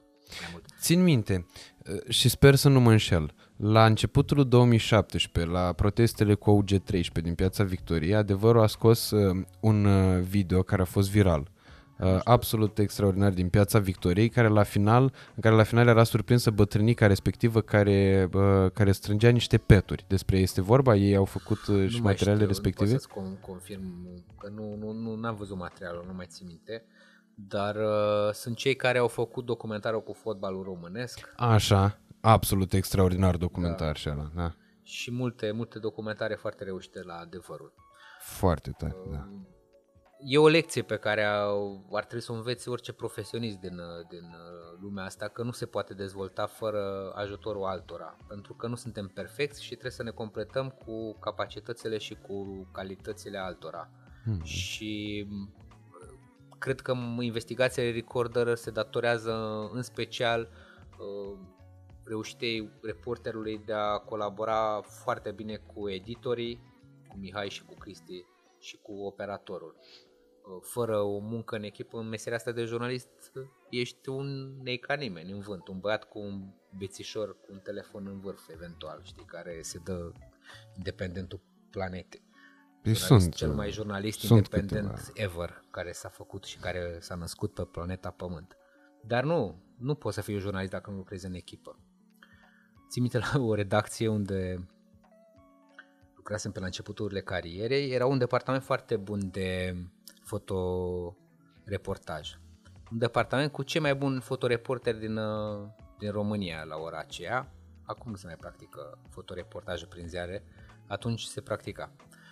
Și uh, erau atât de buni oamenii ăia de la acest departament în care, a- în- încât anual aveau o expoziție cu cele mai reușite fotografii jurnalistice de peste an. Mhm. Și a fost un an cu foarte multe inundații și se apropia această expoziție. Și toată, toți fotoreporterii aveau câte o poză groaznică, dar frumoasă, din punct de vedere ju- uh, artistic, Ok. de la o inundație. Pentru că toți fuseseră la câte o inundație, prinsese câte o inundație din asta, cu imagini spectaculoase, mai puțin unul, care nu prinsese nicio inundație, nimic. Și murea omul ăla de ciudă și de nervi că, bă, eu nu pot să am, vin și eu cu, la expoziția asta cu ceva concludent, cu inundații. Vreau și eu acțiune, valuri, case, uh, dărăpânate și așa mai departe. Și la un moment dat intră un cel mai mutalău reporter pe care l-am de care am auzit vreodată, unul care nu vorbea niciodată cu fotoreporterul. Cu fotoreporterul trebuie să fie o echipă, tot timpul trebuie să vorbiți despre subiect, cum facem, cum dregem, uh, cum îl uh, fotografiem pe ăla, cum, cam ce ilustrație vom avea la articol și așa mai departe. Mhm. Dar el nu a vorbit, n-a vorbit nimic cu reporterul ăla, din ce am înțeles. Mă rog, asta e o poveste pe care am auzit-o și eu la a treia mână, s-ar putea să nu fie chiar așa, dar eu spun cum am auzit-o. Uh, și intră în redacție și spune, domnule, mâine am și eu un subiect cu inundațiile în satul Chișcăleni. Ăsta când aude eu, eu, eu, eu, eu cu inundațiile, eu merg, eu merg, nu știu ce. Uh, a doua zi, ăștia erau deja, aveau, uh, aveau o debara plină cu echipamente de inundație, adică cizmele alea pescărești până la piept, uh, salopete, glugă în cap, uh, cam, uh, protecție pe aparate foto, ce mai uh, arătau ca niște cosmonauți toți, știi? Ăsta și-a tot Când de echipamentul. inundație. Păi da. și-a tot echipamentul complet, nu știu ce. Și a doua zi dimineață îl ia pe reporter, îl ia reporterul și șoferul pe fotoreporter și se duc către satul cu inundația. Ăsta doarme toată ziua pe drum, reporterul sau fotoreporterul, nu mai știu care dintre ei, uh, și se ajung în față la primărie, în satul Chișcăleni. Afară soare, minune, nu era nimic. Ăsta totuși își pune echipamentul pe el, na, inundații, nămol, alea, alea, își pune asta cizmele în picioare, își pune salopeta pe el, își pune protecția pe aparat, toate cele. Ăsta reporterul ia înainte, hai că mă duc la primar să vorbesc cu el. Bine, hai că vin și eu. Și ăsta intră, Rambo echipat complet, intră hap, hap, hap, hap, intră în biroul primarului și găsește următorul moment.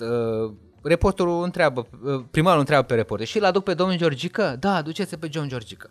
Haide, chemați pe John, domn Georgică să intre. Intră domn Georgică, un tip la 90 de ani, se așează domn Georgică pe scaun, reporterul scoate reportofonul, 210, 210, domnul Georgică, povestiți-mi cum, au fost la, cum a fost la inundațiile din 1970.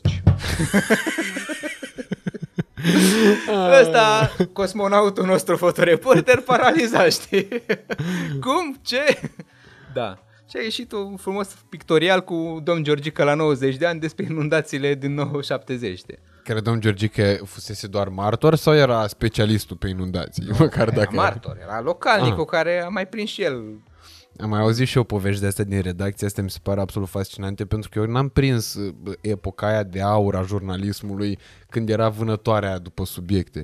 Uh, Am auzit niște bă, colegi vorbind despre niște materiale pe care le făceau pentru emisiunea lui Mădălin Ionescu, care îți dai seama ce emisiune. Erau niște fiascouri totale, efectiv, în care la un moment dat unul dintre colegii mei uh, a fost trimis la Cluj în pădurea Hoia Baciu să filmeze uh, vulturul cu cap de câine, ceva de genul ăsta, care Da. ataca oameni pe acolo. Super. Și ce a făcut? Și evident că era cineva care făcea ca vulturul cu cap de câine și totul era o regie de aia îngrozitoare, numai că maica sa la un moment dat l-a sunat și el era cu fata cu care făcuse regia, cu, re- cu uh, fata de la recepția hotelului.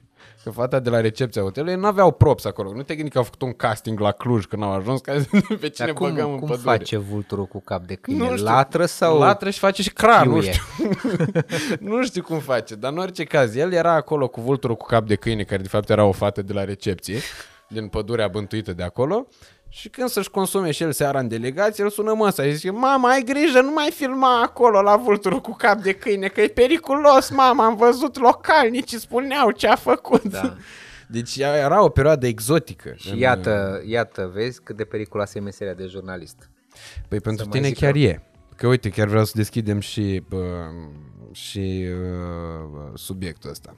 Având în vedere uh, tot ceea ce ai făcut tu în uh, anii ăștia de recorder și chiar și în, la, în premieră. Bine, acolo, mă rog, fiind protecția trustului, uh, era oarecum altfel. Proteja Sigur, trustul nu-ți dacă proteja casa. Ei bătaie... Pe... Eu am lucrat la antena, la realitatea înainte, la Dita Mai Trustul, era cea mai cu- urmărită televiziune de știri Mhm. în 2009 și am stat cu toporul la gât.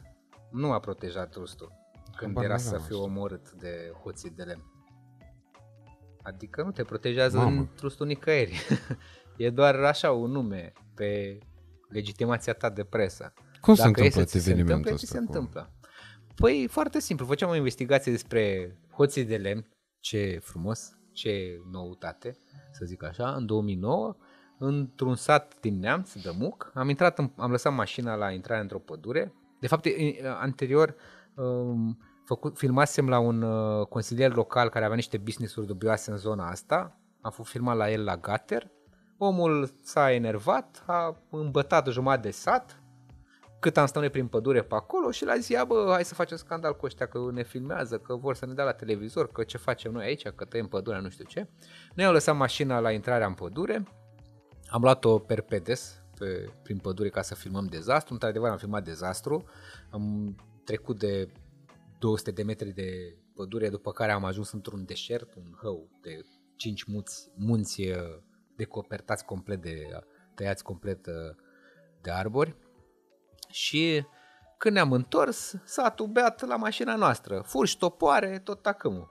Hă, ce cătați în pădurea noastră, că nu știu ce, că nu știu cum. Și au sărit la bătaie, Uh, eram și cu doi inspectori silviși care și-au luat uh, niște pumni în cap, uh, picioare în burtă și așa mai departe. Uh, mi-am luat și eu vreo două, dar mai puțin. Dar a fost stresul cel mai mare, era că era gloata și nu aveai cu cine să vorbești. Venea unul, băi, ce cați în păduri la mine ai? Și ziceam, băi, noi de fapt că filmăm peisaje pe aici, n-avem treabă cu ce faceți voi. Îl convingeai, venea următor. Băi, dar tu ce cați în păduri la mine? Cât te omor acum, acum stau una peste cap și nu știu ce, șef. Dai seama, era câte unul vrea, venea să-ți ia capul. Și cu topoare, cu toate furci, cu bolovani, veneau cu bolovani deasupra capului. Îți farm căpățâna, ei! Și vorbeau moldovenii mei.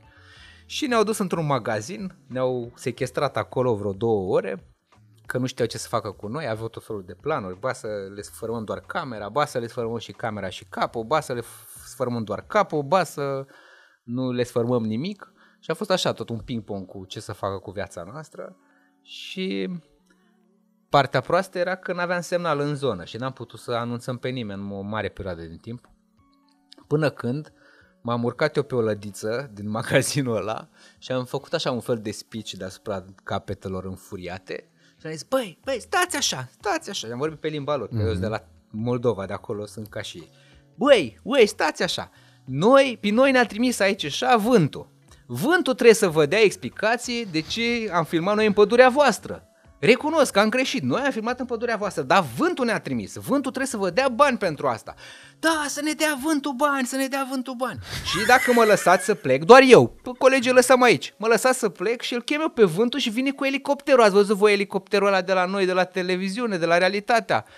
Da, să vină vântul cu elicopterul. Știi, avea realitatea și tocmai da, și da. luase elicopter și Știu că era mare, mare marketing, da, că au ei elicopter. Umblau pe autostrada. Și să vină elicopterul. vântul cu elicopterul, să vină vântul cu elicopterul și m-au lăsat să ies din, în, în, în, să mă duc în zonă cu semnal, să-l chem pe vântul cu elicopterul. Și a venit vântul cu elicopterul sub forma a două dube de mascați, așa. A venit perpedes. Și uh, sub forma unui primar, care ne-a rugat în genunchi aproape să... A fost cumva, venise și primarul între timp când m-au lăsat să plec să telefonez, dar și pe primar îl luase la bătaie pe acolo, știi? Mm-hmm. Și când am văzut că și pe primar îl înghiontesc aia pe acolo, am zis, gata, aici rămânem, frate, dacă nici cu primar nu mai știu de primar. E Dumnezeu clar, satului. Da. Și primarul a mers cu mine să-l chem pe vântul, a auzit când sun la poliție și că anunț să pe cine trebuie și a, aproape plângând mi-a zis vă rog frumos, mai dați-mi o oră și îi scot. O oră, atâta dați Dacă nu reușesc să-i scot într-o oră, îi ziceți mascați o să intervină. Că aici sunt și copii, sunt și femei în vârstă și na, o să iasă cu sânge și după aia nu, lui, pe lui iar dacă erau alegerile în curând și da. iese prost că primarul i-a chemat pe polițai, știi, să ia, să ia la bătaie pe acolo. Și băi, a fost ca în filmele cu de suspans că în minutul în care să-i sun pe ăștia, ajunsese deja în sate, așteptau comanda de la mine înțelesese care a fost deal cu primarul, un minutul ăla au sunat colegii mei, suntem în, viață, am plecat, ne-a scos primarul, știi? Uh-huh. Și cum îi scosese primarul, le-a promis că vine prefectul a doua zi și le dă la toți câte 10 hectare de pădure, să aibă ce fura, știi? să se joace. Era problema cu retrocedările pe atunci și că rezolvă prefectul cu retrocedările, luați voi câte 10 hectare de pădure, o să fie totul bine, da, să vină prefectul, da. 2009 era... A fost groaznic, în... adică a fost o experiență pe care n-aș vrea să o mai trăiesc să ai toporul la gât și să-ți se recomande uh, decopertarea capului, decopertarea corpului, deposedarea corpului de cap și drept pentru care m-am învățat minte și după 10 ani eu cu capul încă pe gât intru în păduri și ca o hoții de lemn, știi? Păi dar cum faci? Cum procedezi? Uite, chiar mi-a zis un coleg să te întreb chestia Intru asta, că pădure, vorbeam despre... Mă duc în pădure acolo. Bă, unde sunteți? nu, am tot felul de surse, mi-am format uh, o rețea de surse în toate domeniile și în toate zonele astea silvice, gărzi forestiere, direcții silvice, ocoale silvice private, pădurari, uh, poliție, procurori chiar, um, oameni din sistem, surse care mă informează, care mă ghidează uneori, că ai nevoie de specialiști care să te susțină cu partea de tehnică, care oricât ai vrea un jurnalist nu, nu poate stăpâni perfect. Și atunci mm-hmm. apelezi la, stu- la specialiști care te învață cum e cu silvicultura și așa. Și aflu ponturi, știu că în pădurea cu tare se taie, fac rost de mai nou, adică și atunci și acum poți să verifici online când se taie undeva, ce se taie și așa, te duci acolo și faci materialul, intre peste ei. Bun, dar cum faci cu treaba asta cu, cu securitatea? De exemplu, când intri peste ei, uh, ți s-a întâmplat vreodată să fie foarte agresivi? Ai văzut, uh, acum, de dată recentă, nu mă refer în uh, trecut, ai văzut bănui uh, incidentul pe care l-a, l-a avut uh, Bodnar Daniel în uh, Suceava, absolut terifiant din punctul meu de vedere. Uh, nu mă refer la accidentul de mașină, da. ci mă refer la bătăile pe care și le-a luat cu mm-hmm. câteva serii înainte de accidentul păi, respectiv. cum fac? Eu am făcut două sporturi în viață. Am făcut judo și alergare. În funcție de situație, apelez la unul dintre sporturi.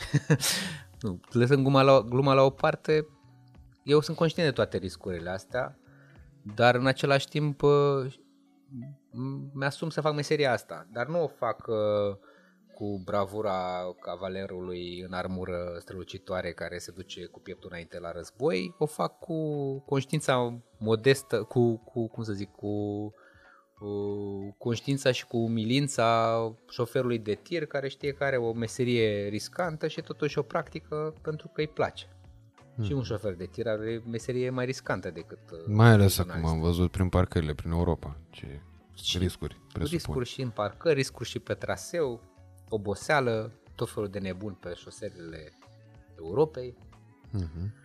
Se poate întâmpla. Eu am fost la un pas să mi se întâmple. Nu, și colegii mei care au fost cu mine atunci la realitate au fost la un pas să li se întâmple.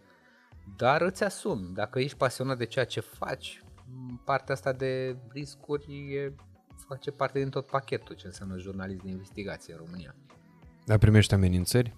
Am primit amenințări. Am primit amenințări de după 5 ani de presă. M-a sunat unul noaptea și mi-a zis să merg cu spatele pe stradă, că e tot timpul cineva în spatele meu. Știi? După o investigație cu niște samsari de terenuri care păcăleau bătrânii din, din satele din jurul Bucureștiului și le luau toată averea. Păi, luau, le luau documentele și le falsificau actele și le bătrânii se trezeau fără nimic pe numele lor. Și cum ai reacționat atunci, prima dată când ai primit amenințări? Bănu că erai și foarte tânăr. Erai la început. Am sunat-o pe mm. Colega mea, șefa de departament atunci, Emilia Șercan, care mi-a spus să mă duc la poliție. M-am dus la poliție și am povestit ce mi s-a întâmplat. Întâmplarea face că Emilia Șercan după 10 ani a primit un telefon asemănător de la un mesaj de fapt de amenințare tot cu moartea de la un, uh, niște băieți pe care îi investiga ea cu doctoratele. Uh-huh. Și care băieții Doctor. erau chiar și polițiști. Ah, ok. Adică ăia de ne puneau pe noi să respectăm legea se întâmplă. Sunt jurnaliști amenințați, sunt și jurnaliști omorâți pe, chiar pe continentul nostru foarte sigur și safe. Mm, s-a întâmplat în, um, în Malta, dacă nu mă înșel, și în Slovenia ultima dată. Recent, în ultimii 5 ani, cred că s-a întâmplat asta. Dar uh, dacă e să contorizezi toți șoferii de tir morți, cred că noi jurnaliștii ieșim pe, pe plus, știi? Mm-hmm. Ar fi o opțiune, de exemplu, să mergi păzit la uh, investigații sau crezi că ar afecta uh, calitatea investigației pentru că oamenii n-ar mai avea deschiderea pe care o au în fața camerelor acum? Eu nu văd o, un interviu cu bodyguards după mine. Mi se pare că uh, te duci ca deja pare o instituție de forță venită să îi aresteze pe oamenii acolo, când de fapt treaba noastră nu e să-i arestăm, mm-hmm. ci mhm. doar să păi întrebăm de ce fac ce fac, să, să, să fim cât mai aproape de adevăr și adevărul nu se poate obține doar cu adevărul tău, ci și cu adevărul omului despre care vorbești. Cumva astea două părți de adevăr se contopesc în investigația ta și încerci să vezi care este versiunea cea mai bună a adevărului absolut, să zicem, sau adevărului în povestea aia. Dintre toate documentarele Recorder de până acum, uh, sunt deja mai bine de 3 ani de când ești tu în echipa asta, nu? Aproape Da. uh, 4. Nu, trei ani, cred. 3. Ok.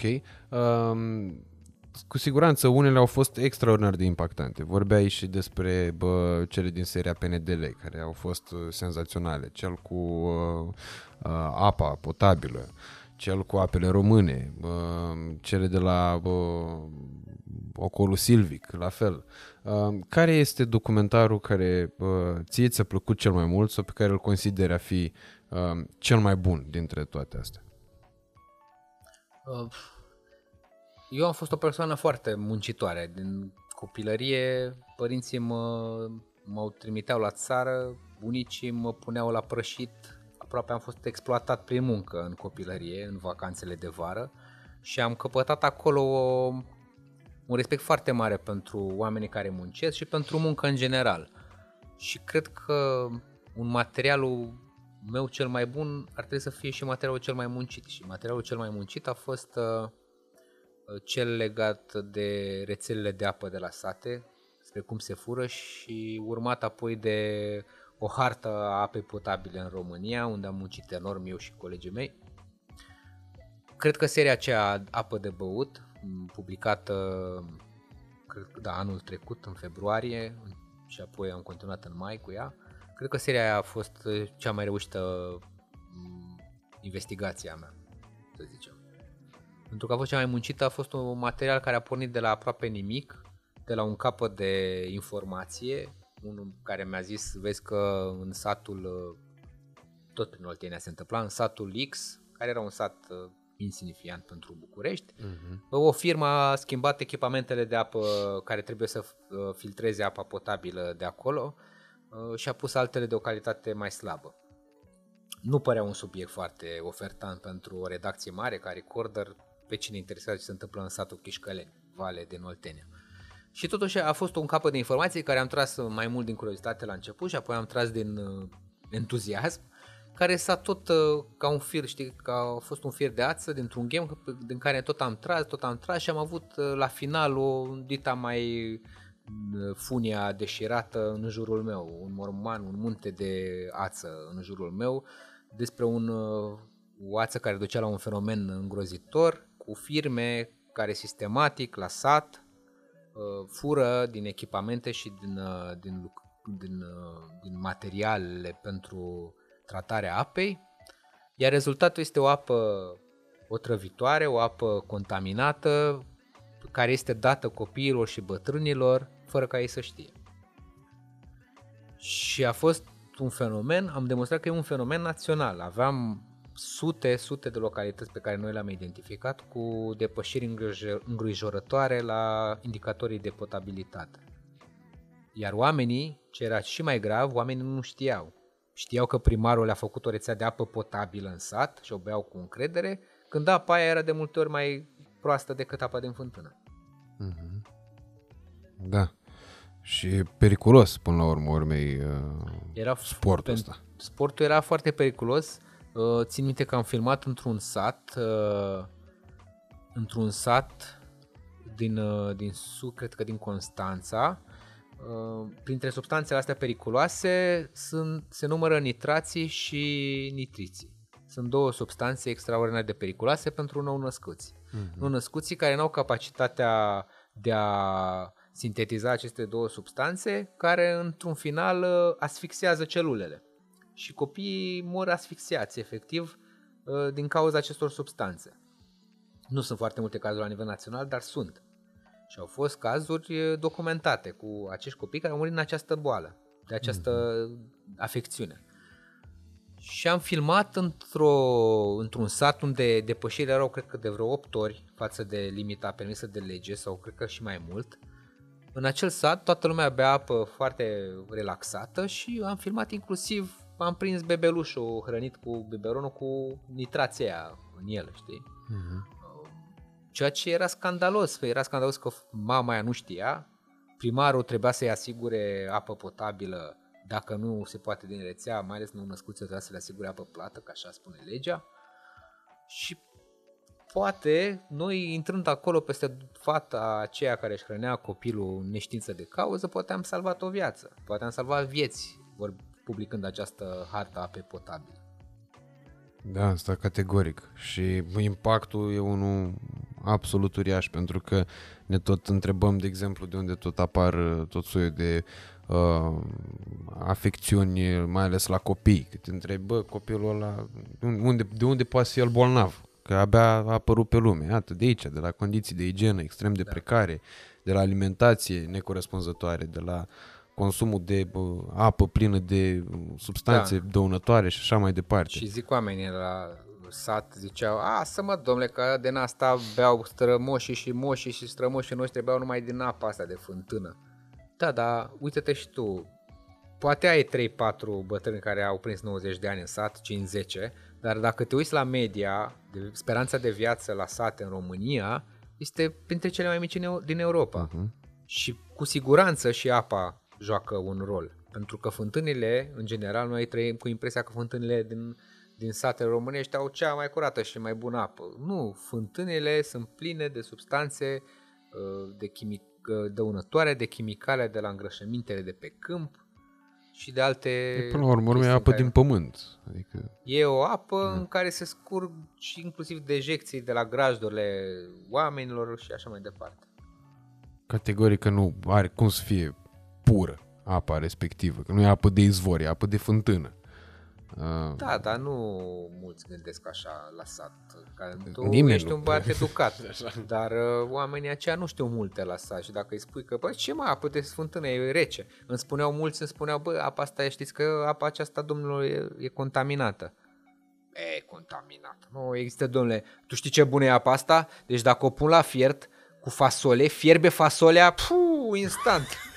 Deci asta, așa îmi spune, așa se analiza din punctul de vedere calitatea apei. Dacă fierbe fasolea, e bună, frate, e extraordinară, e apă de izvor. Stai că urmează o probă grea, că trebuie să torni din decantor. urmează-te cel mai, cel mai greu test din uh, cariera mea de oenolog. Am turnat bine măciucă? Gata. Profesor. Uite, ai, știu, dacă am văzut că ai venit și cu mașina și că nu... Da, n-am uh, consumat. Uh, nu consumi. Să știi că e potabil. Uh, și apa e potabilă și vinul e și mai potabil din partea prietenilor noștri de la Alira, care chiar fac un vin foarte șmecher și bă, ca să consumi tu când ai să te simți mai bine și când ai să fii mai uh, relaxat, o să-ți oferă această uh, sticlă care e exact uh, ceea ce avem uh, și în decantor și în uh, pahare. Uh, poți consuma cu încredere. Și patriot, fetească neagră, de la prietenii noștri daci. Pe exact. Da, soi românesc din ce înțeleg. Exact, și crama e la Liman, care e tot aici în, în Dobrogea. Da. Adică nu e în România, Dobrogea nu aparține de România. Acum aparține, gata. Aparține a noastră. Ar, ar auzi prietenii noștri patrioți, ar nebuni. Că dacă ieși și studiezi istoria Dobrogei, realitatea ne arată că de fapt Dobrogea n-a stat prea mult pe meleagul mai deloc. României. Da. Nici Transilvania de altfel. Asta mai e, e aici cu noi de vreo 60 de ani. Să nu mai spune la nimeni că o să fim înjurați pe internet și nu se face. Noi suntem cu România. Da, ce părere ai despre uh, oamenii ăștia care uh, tot bat la hadarag cu uh, ideea asta că suntem uh, pui de daci? Și o să spun o istorioară foarte amuzantă după asta. Păi puii ăștia de daci ar face bine înainte să fie pui de daci, să fie pui de români care să facă ceva pentru țara asta mai mult decât să poarte tricolorul la piept și să nu facă nimic. Să construiască ceva. Că așa de declarații patriotice suntem buni noi și mai ales politicieni. Știi ce m-a amuzat foarte tare? Te am un prieten uh, care te și place foarte mult și care sigur se va uita la podcastul ăsta cu siguranță, bă, Răzvan Ciobanu îl cheamă, uh, care e doctor în istorie și pe vremea când își susținea el doctoratul la Babeș Bolyai la Cluj, avea un coleg care și-a ales teza de doctorat ceva cu daci. Era o treabă cu daci și s-a dus omul în research, cum te-ai dus tu la prin sate după apă potabilă și nepotabilă, s-a dus omul la Sarmisegetuza, la sanctuar.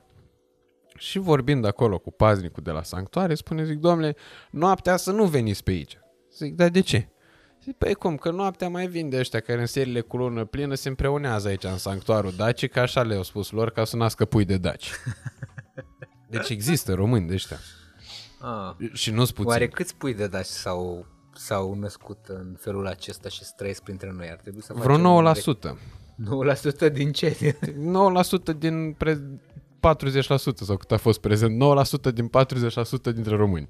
Sau cât a fost prezența la vot la parlamentare anul Păi nu, trecut. câți, uh, s-au, câți au, au, au rezultat de pe sanctuarul uh, A, daci? de pe sanctuarul chiar de acolo nu știu, dar cred că ar mai fi și alte Aia sunt- sanctuare. de Adevărul fapt. că n-ai cum să fii pui de dac dacă nu te naști, nu ești făcut acolo pe sanctuar. N-ai cum, sub nicio formă. Da, e clar, e, e, gre, e greșit. Noi suntem niște români greșiți dacă nu facem la fel.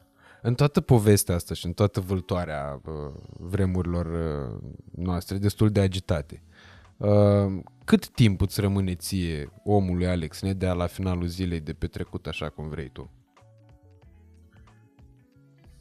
Încerc acum să m- mă mai desprind așa de... Au fost ani în care m, eram absorbit 12, 13, 15 ore pe zi numai cu jurnalismul, dar uh, încerc să-mi dau... Mi-am dat seama în primul rând că dacă aloc mai puțin timp, dar mai focusat pe ceea ce fac, sunt mult mai eficient decât dacă o lălăi 12 ore pe, pe aceeași temă. Și cumva am- încerc să mă cadrez în 8 orele alea de muncă în care nu fac altceva decât strict stau pe, pe subiecte, stau pe, pe teren sau stau și fac doar asta, mai puțin Facebook din 5 în 5 minute și mai ținem lanca și pe YouTube și pe aia gata, că au trecut 8 ore. Încerc să îmi uh, com- condensez foarte Ale 8 mult. ore chiar să fie muncă. Da, să fie o muncă susținută și concent- concentrată pe, pe ce fac. După care încerc să mă dedic și familiei și mie însumi. Um, Îmi place să, să alerg dimineața la 5-6, să alerg eu cu mine și să fac doar ceva, o oră măcar să fie doar Zilnic? pentru mine. Nu zilnic, că nu mă țin încheturile, după cum ziceai, eu am terminat liceu când tu ai început, ai intrat în clasa 1. uh, nu zilnic, dar uh, de 3-4 ori pe săptămână alerg. Oh, asta e totuși e foarte bine. E foarte bine. Este. Și dimineața, adică când, primul lucru când te trezești asta faci, te duci la Da, eu alergat? mă trezesc la 5, fără Foarte ceas. mișto. 5-6, Ce tare e chestia asta. da. E, e bine că simt că trăiesc mai mult, știi? Fac mai multe lucruri într-o zi. Dacă dorm 10 ore, mai, mai rămân 14. Pe și la ce ore te culci? Ca să poți fi fresh la 5. 11, 10, jumate. Acolo. Și ți-e de ajuns? Da. Cred. Eu de când fac matinal de radio, pentru mine asta e cel mai mare, bă, cel mai mare coșmar. Tre- nu neapărat trezitul la dimineața, dar oboseala care se instalează pe la mijlocul zilei. Adică dacă n-apuc să dorm la prânz, am pus-o. Mm-hmm. Și știi că e un anumit interval când trebuie să dorm la prânz, că dacă nu adorm în momentul ăla, îmi sare somnul, sănătate și la revedere. Streaz până spre Dar ora faci 2 sport, dimineața. văd că faci sport ceva, tragi de fiare sau Trag de fiare, alerg, încerc, cât de cât. Păi dacă de faci cât. sport susținut, cred că te ajută foarte mult să te trezești așa fără cea și să dormi mai, mai puțin, dar mai profund.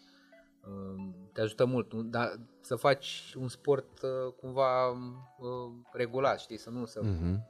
tragi de fiare săptămâna asta și nu trei săptămâni te mai duci la sală sau... Da, nu, asta e cea mai mare prostie. Dacă nu faci treaba constant, eu și în zilele cele mai groaznice în care simt că nu am chef, atunci abia Da. ai motivație. Zic, bă, acum trebuie să Și merg. poate și s- cred că mă ajută sportul ăsta cardio. Alergatul e mai cardio decât uh, sportul de, de forță, probabil, nu? Așa e. A, e mult mai cardio. Da. Mult și mai atunci poate și asta mă ajută, dar am observat că atunci când am avut niște pauze de alergat, uh, nu mă mai puteam trezi. Mhm. Și o fac și pentru asta, pe lângă faptul că e superb, uh, îți dă o energie fantastică alergatul și mi se potrivește un sport în ăsta mai mai solitar, știi? Mhm. Uh, Deși lucrez în echipă la record. Da, probabil ai și tu nevoie de timpul tău cu tine. Da, da, da. Asta odată Cred că și... multora ne lipsește asta. Ne gândim, stăm toată ziua pe telefoane, pe rețele de sociale, nu mai putem de socializare și când ne uităm în oglindă așa, ne gândim, bă, dar eu cu mine de c- cât am stat eu pe a- în ziua asta? Eu doar eu cu mine așa, fără telefoane, fără prieteni cu degețelele așa sau cu inimioarele roșii, eu cu mine așa, să stau pur și simplu să mă gândesc la mine și el, el la mine să se gândească la el. Cât timp petreci într-o zi pe telefon? nu știu să zic. Um, stau mult la telefon, vorbesc mult, ore întregi, uh, dar uh, încerc să stau cât mai puțin pe ecran. Din ce în ce mai puțin, deși am... Asta e mai de re, dată recentă. Înainte citeam, stăteam mult pe ecran pentru că citeam pe telefon mm-hmm. și pe tabletă. M-am deșteptat în ultima perioadă, am înțeles că e nociv și așa. Și ecranul ăsta, chiar dacă doar citesc, nu stau pe rețele sociale. Pentru ochi clari. Da, înțeleg că sunt cu niște tot lumini retina și acolo. Da, cu toate, toate astea am observat, uite chiar pe ceas am observat că de când nu mai uh, mă uit pe telefon cu o oră înainte de somn și cu o oră după ce mă trezesc, deloc, dorm mult mai multe minute de somn profund. Mm-hmm. Da, adică fără să te întrerupi, fără absolut Da, sunt mai multe etape de somn. Nu, nu sunt specialist în... În somnologie. Da, în somnologia asta, dar am înțeles că atunci când ai mai mult somn profund, cu atât e mai bine. Cu cât ai mai mult somn profund, cu atât e mai bine. Și a crescut cu vreo 60% perioada de somn profund după ce m-am lăsat de ecran uh, cu o oră înainte de somn și cu o oră după ce mă trezesc. Deci, practic, e adevărată treaba aia, cum o spunea taică meu, că el poate să doarmă într-o oră, că doarme un prost într-o noapte întreagă. Pentru că dacă tu dormi ca lumea, somn de la șmecher, uh, profund, poți să dormi 3-4 ore și să fii mult mai odihnit decât unul care doarme 8 ore, dar tot uh, uh, fâție și nu e...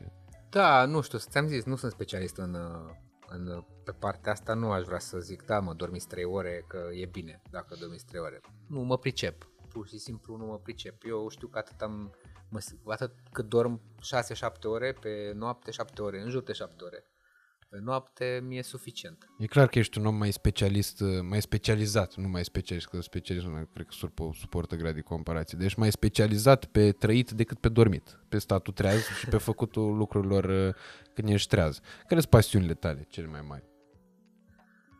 Pe lângă poezie, dacă mai scrii. Nu mai scriu, m-am lăsat de poezie cum am apucat de jurnalism. Mi s-a părut o diferență atât de mare între poezie și jurnalism încât uh, pur și simplu n-am mai suportat poezia. Mi se părea că doar o etapă din viața mea. Nu mai, chiar o perioadă după, facul, după ce am intrat la facultate am, am oprit și din beletristică, citeam foarte multă beletristică înainte, nu mai suportam cărțile de ficțiune, îmi plăceau reportajele, lucrurile care aveau legătură cu realitatea, nu mai îmi plăceau poveștile. Mm-hmm. Când de fapt și jurnalismul e un fel de a spune povești, dar niște povești adevărate și cumva trebuie să fie atât de... Să, mesajul tău și informația trebuie să ajungă la fel de ușor la un om ca o poveste. Cam asta e, e și secretul recorder. Noi găsim informația, o, o nu o distorsionăm, o prezentăm 100% așa cum este ea și prezentăm cea mai bună variantă a adevărului, dar o împachetăm sub forma unei povești în imagini, astfel încât să ajungă foarte ușor la om. O investigație e o pastilă foarte amară. Foarte amară pentru un cititor sau pentru un spectator. Trebuie să o împachetezi într-un sirop dulce. Și siropul ăsta dulce la recorder este montajul și imaginea. Și uh, filmarea și montajul, să zic. Da, e limpede că, exact cum am mai uh, spus și din aur, e mai mult uh, un produs cinematic decât uh, uh, o investigație în sine. Sigur, asta uh, ne uh, alungând din meritele uh, investigatorului și a calității uh, informațiilor obținute de pe urma investigației cu pricina. În schimb, repet, cred că din punctul meu de vedere aici e și uh, cheia succesului. Și la Recorder, și era și la în premieră, și la uh, România te iubesc, și la România furată, și la Asta e România, la toate chestiile astea care sunt făcute uh, în modul ăsta de jurnalism uh, cinematic, uh, oamenii încep să rezoneze mult mai puternic pentru că ei sunt captivați de povestea respectivă. Și oarecum în felul ăsta e și convinși că, bă, asta e important, știi? Asta e, uh, e important să vezi care e problema cu pădurile, să vezi care e problema cu apele, să vezi care e problema cu uh, multe alte lucruri care se întâmplă în jurul nostru și la care probabil nu ne-am fi gândit dacă nu ar fi existat astfel de, de materiale. Adică uh, care ar fi fost șansele să ajung eu într-un sat de prin Oltenia și să văd că acolo uh, apa curge cu rugină sau că în pădure aici la doi pași de București, pădurea pe din afară, pe la margine arată bine, dar dacă ai trecut de primii trei copaci, găsești deșertul. Eu cred uh, foarte tare că există niște forțe deasupra noastre care ne, ne ghidează uh, în carieră. Chiar cred în, sunt eu mai de modă veche, eu cred în Dumnezeu, cred în, în faptul că e o divinitate deasupra care ne ajută și ne, ne face să ne împlinim visele într-un fel sau altul. Dacă ne dorim cu tare să, să facem ceva și dacă avem o pasiune dusă la demență, cum am eu poate pentru jurnalism. Și am observat că pe teren, când merg pe teren, mi se întâmplă lucrurile pe care mi le-aș imagina că ar trebui să se întâmple, deși de multe ori sunt absolut uh, greu de conceput că s-ar putea întâmpla. Le vizualizez de, înainte de a pleca. Spre... Le vizualizez. De exemplu, m-am apucat de investigație cu apa de băut. Ce șanse erau ca toată uh, uh încrengătura asta de firme de la care am pornit și primari corupți să ducă către o chestie vizuală. Și anume am zis, ce poate fi vizuală într-o poveste cu apă de băut decât o apă extraordinar de murdară care curge la un robinet.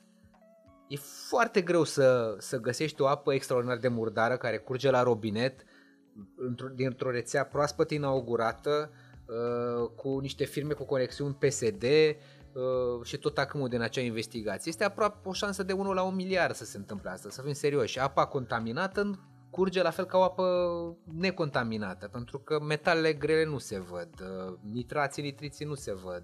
O apă limpede, uh, curată și băubilă e la fel ca o apă contaminată cu cele mai nenorocite substanțe. Uh-huh. Și totuși, uh, rețeaua aia, mi-am imaginat, bă, eu trebuie să filmez o apă nasoală, o ca, apă să, ca oamenii să înțeleagă cât de, cât de gravă e situația asta, trebuie să curg o apă nasoală în materialul meu.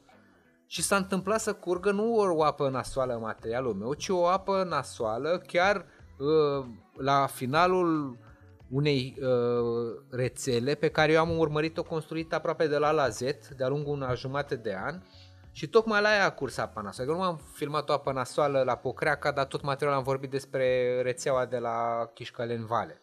E că e și autentică toată păi situația Totul este autentic și toate se... Dar ceea ce vreau să spun este că tot tot ceea ce vedeți cinematografic înșirat de-a lungul materialului record, investigațiilor record, care vi se pare incredibil că se întâmplă așa, se întâmplă pentru că, din punctul meu de vedere, e o forță deasupra mea care cumva, știi, câteodată mă gândesc că suntem într-un joc pe calculator, noi oamenii ăștia și niște băieți deasupra noastră stau și ia să-l facem pe jurnalistul ăsta să facă scenariul exact așa cum îl visează, știi, și dau enter, știi, și se întâmplă. Mie mi se întâmplă chiar așa cum imaginez eu subiectele înainte să se întâmple, nu știu de ce.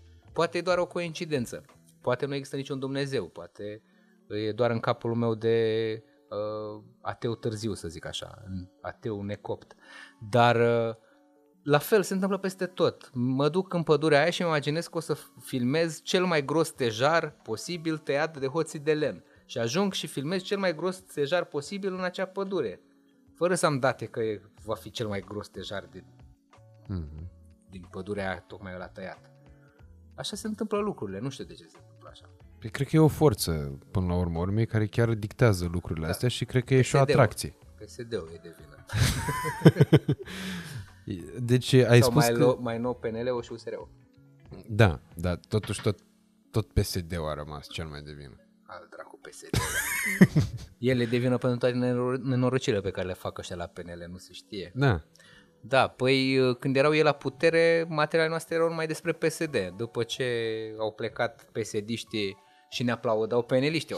A, mă, ce share erau pe cont profilurile peneliștilor. Ia uite, bă, psd naibii. V-am zis eu că psd sunt niște nenorociți. Și bineînțeles eram oamenii, eram oamenii PNL-ului, cum se poate altfel. PNL-ul ne-a pus și am făcut, au plătit PNL-ul să facă și investigații cu noi, curăției de la PSD când au venit peneliștii, să te duci acum pe conturile PSD-știlor. Oh, ia uite ce face PSD-ul, PNL-ul, aplauze, aplauze, aplauze. Acum suntem oamenii PSD-ului. Și e și mai credibil că eu vin de la Carmen Avram, care Carmen Avram după un an a ajuns uh, la PSD, înțelegi? Și vezi, doamne, deci e clar că sunt infiltratul PSD-ului să dau un PNL. Lumea uitând ce anchete am făcut cu PSD-ul. Cu nu, pe le-ai făcut doar de fațadă. A fost începutul, pentru că de fapt ți-ai pregătit următorii patru ani de guvernare liberală, că știai că o să dureze mai mult. Da. Te-ai făcut calculul 2020-2024, mai urmează ce urând de alegeri, gata, las o joc puțin că cu anti-PSD-ul, anti-ciuma roșie, asta da. mă bag după aia pe... Da. Foarte deștept a fost Alex Nedea, ce să zic, mi-am gândit foarte bine pași. Dar Afila cred că a fost deștept. Adică el, el cred că a gândit așa. În momentul în care a început pandemia și s-a perindat prin toate uh, instituțiile de presă și la final a dat-o că, e, că se duce în PSD. Și a fost locomotiva PSD-ului și pe fondul tăcerii și a prostilor Eu făcute de către că, ceilalți. Nu cred că Rafila a fost uh, locomotiva PSD-ului. Dacă întreb pe la țară oamenii cine e dracu e Rafila. Da, în urban. În urban a cam tras păi după nu, nu, A fost omul pandemiei nu, după nu, Arafat cred că, și ăștia. Cred că PSD-ul tot de Olguța a fost trasă și de caie bătrân din PSD. Nu cred că Rafila și oamenii nou veniți în partid au adus procente semnificativ. Drept pentru care PSD-ul a luat același scor ca și până mai slab, de fapt, decât cu în urmă cu da, au din ce în ce mai puțin votanți, dacă stăm să da, calculăm, ca și cred. număr de voturi. Nu cred că a avut o influență foarte mare noi oameni aduși în PSD. Sincer, acum dacă mă întreb pe mine între Rafila și mm, Nicolicea și alții... E o diferență ăștia, uriașă. E o diferență uriașă, adică nu se compară. Deci între Rafila și Nelu Tătaru mi se pare o diferență uriașă. Adică pe Rafila îl văd mult mai credibil. Da, și Neluțul ăsta a avut niște susținători. Nu vreau să fac acum vreo clasament politic. Mie nu-mi plac politicienii prin definiție, la fel cum nici politicienii lor n-ar trebui să le placă jurnaliștii prin definiție. E o incompatibilitate uh, clară între noi și ei. Și cu toate și... astea, foarte mulți jurnaliști fac pasul spre politică. Rareș Bogdan, Carmen Avram. Băi...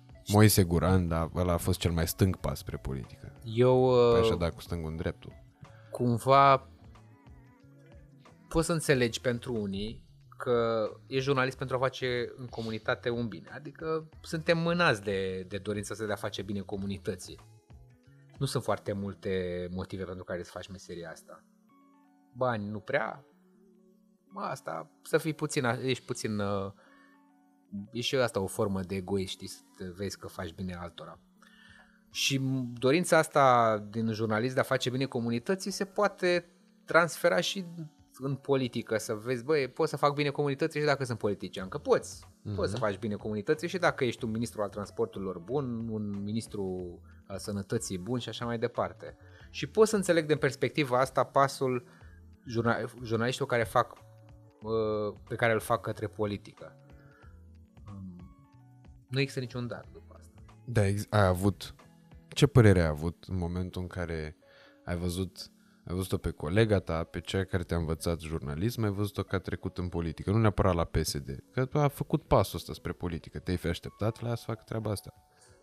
Eu uh, am înțeles-o pe ea foarte bine pentru că am avut niște date pe care publicul nu, nu le-a avut și nu știe exact care au fost resorturile care au mânat-o către decizia asta și am înțeles-o și i-am respectat decizia și n-am avut o părere, ca să zic așa, radicală, cum au avut alți colegi din presă despre mutarea asta a ei, pentru că am înțeles-o, știam de ce a făcut asta și nu o să spun eu tocmai eu dacă n-a spus ea.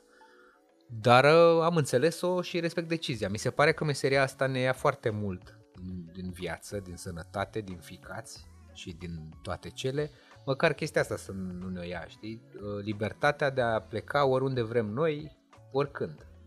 Și asta este o libertate pe care ar trebui să o respectăm inclusiv la jurnaliști, să plece oricând, oriunde. Tu ai vrea să faci vreodată pasul ăsta spre politică? Te-ai gândit vreo secundă la treaba Nu m-am gândit nici măcar o secundă. Și am avut ocazia, să zic așa, să fac pasul ăsta. Uh, cred că menirea mea este să fiu jurnalist și poate, dacă nu jurnalist, uh, spre zona asta de predare decât să fiu politician. Nu, nu știu, nu exclud total, adică n-aș, aș fi stupid acum să zic nu mă, doamne, niciodată nu o să fac politică, dar în momentul de față e o șansă aproape de zero să fac politică în viitorii 10-20 de ani. Te-ai gândit vreodată să renunți la jurnalism pentru orice altceva? Da, m-am, mă gândesc de multe ori.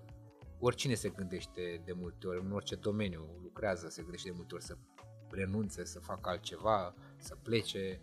Uh, există foarte multe dezamăgiri și în meseria de jurnalist, chiar dacă pare foarte mișto și pictoresc ce fac eu, de multe ori ești la pământ cu moralul, uh, ești foarte stresat, stresul e o constantă în meseria asta, dacă intri la recordă și întrebi pe toți ce ne doare, o să-ți facă fiecare câte o listă de ne doare, ne doare burta, capul, umerii, ne dor, dacă nu ne doare uh, pieptul de la stres, ne dor șălile și tot așa. Adică suntem niște uh, oameni rodați fizic și nu numai psihic și de la stres, pentru că e un stres foarte mare. Ești responsabil de imaginea atâtor oameni pe care tu urmează să îi nenorocești cumva. Pe mulți îi nenorocești, adică sunt niște investigații pe care le dai și ești conștient că îi afectezi poate 100% viața acelui om după aceea. Și cum te culci, de exemplu, cu gândul ăsta? Mă culc prost, dar uh, noroc că alerg și ador profund. dar uh, cumva pui în balanță răul pe care îl faci unui om și binele pe care îl faci altora prin dezvăluirile pe care le faci îi fac un mare rău unui om de afaceri care taie pădure și poate businessul lui nu va mai merge la fel după aceea, dar voi face mult bine unei țări întregi prin, prin, prin încă un semnal de alarmă tras că se întâmplă ceva în pădurile noastre, când politicienii ne spun că nu se întâmplă nimic. Îi spuneai mai devreme, nu știu dacă glumeai sau uh, vorbeai cu o încărcătură serioasă despre faptul că bă, ești ateu. Mie mi se pare că... Nu, păi a tocmai zis că eu cred în Dumnezeu. Nu, spus, spusese ceva... Sunt un ateu necopt. Adică Așa, ateu ne, necopt, Nedevenit da. ateu. Nedevenit ateu. Da.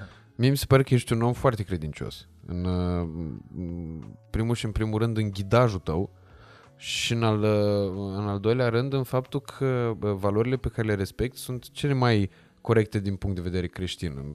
În primul și în primul rând, eu cred că e important să nu ne facem noi binele pe spinarea răului altuia. Atâta vreme cât uh, omul respectiv, afaceristul care taie pădurile și a construit binele lui pe spinarea răului altuia, trebuie rezolvată mai întâi problema răului pricinuit de către el celor, din, uh, celor afectați de treaba Dar știi că e, într-o investigație a noastră e tocmai unul dintre ăștia, un patron de firmă care ne spune ce Uh, ce vreți să fac dacă nu să tai lemne? Vreți să umblu așa prin pădure cu camera de filmare și să fac rău?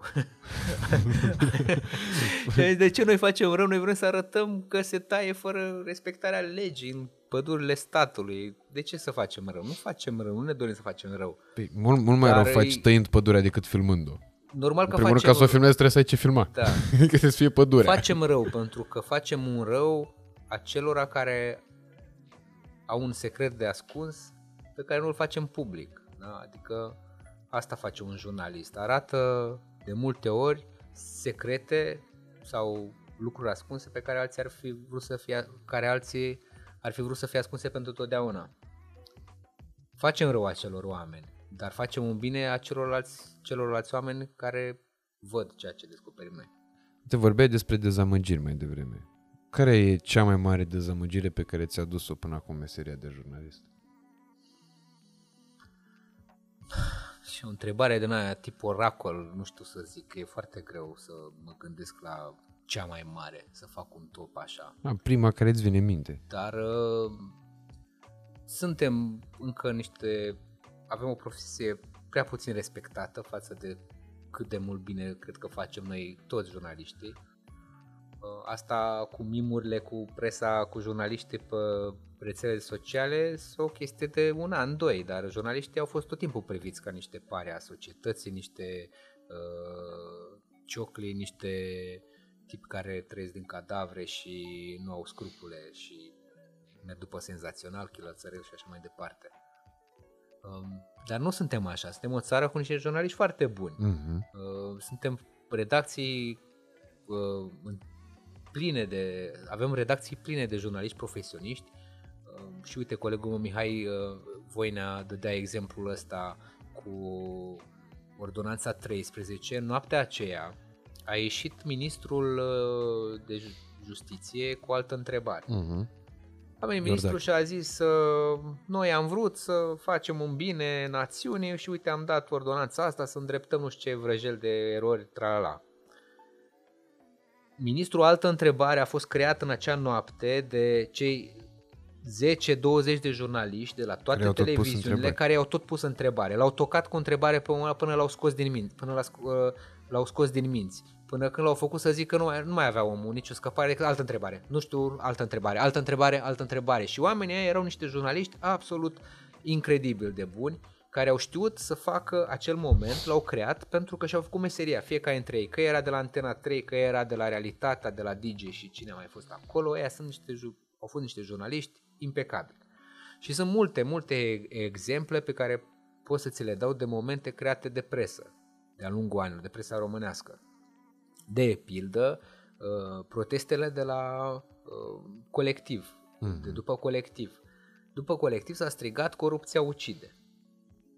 De ce s-a crea- strigat corupția ucide? Era o, niște, o, era un, o mare de oameni din toate profesiile posibile, cu toate preocupările posibile, pe care, care această mare de oameni deodată era unită de o singură idee, corupția ucide. De ce Cu- a ajuns o problemă asta ca și, la fel și cu Pădule și cu Regina Maria. În anii 90 nu cred că erau mulți care ziceau că e o problemă cu corupția. Pentru că au început să se vadă de desubturile unor uh, evenimente tragice, dar acele evenimente fiind uh, uh, potențate de către uh, anumite nereguli scoase la iveală de către De presă. presă. Presa a arătat tot timpul care sunt consecințele corupției. Presa a făcut investigații despre corupția din spitale, despre cum sunt supraevaluate prețurile la echipamente. Au fost zeci de mii de investigații din toate domeniile cu, despre corupție. Mhm. Despre corupție s-a vorbit datorită presei care de 10, 20, 30 de ani a vorbit, a făcut materiale despre corupție. Și astfel încât la un moment dat în conștiința națională a, a, a, a prins acest mesaj, corupția ucide. Dar este uh, meritul jurnaliștilor români care au arătat an de an, an de an, uh, ce se întâmplă cu, cu clasa politică coruptă, cu firmele corup care, care cumpără politicieni pentru a dota spitale sau nu ne face autostrăzi niciodată terminate și așa mai departe. În afară de recorder, uh, poți să mai îmi numești uh, alte publicații pe care le citești sau alte re- reportaje pe care le urmărești de, de prin România și pe care le apreciezi mult? Da, îmi plac materialele de la România Te Iubesc, uh, multe dintre ele.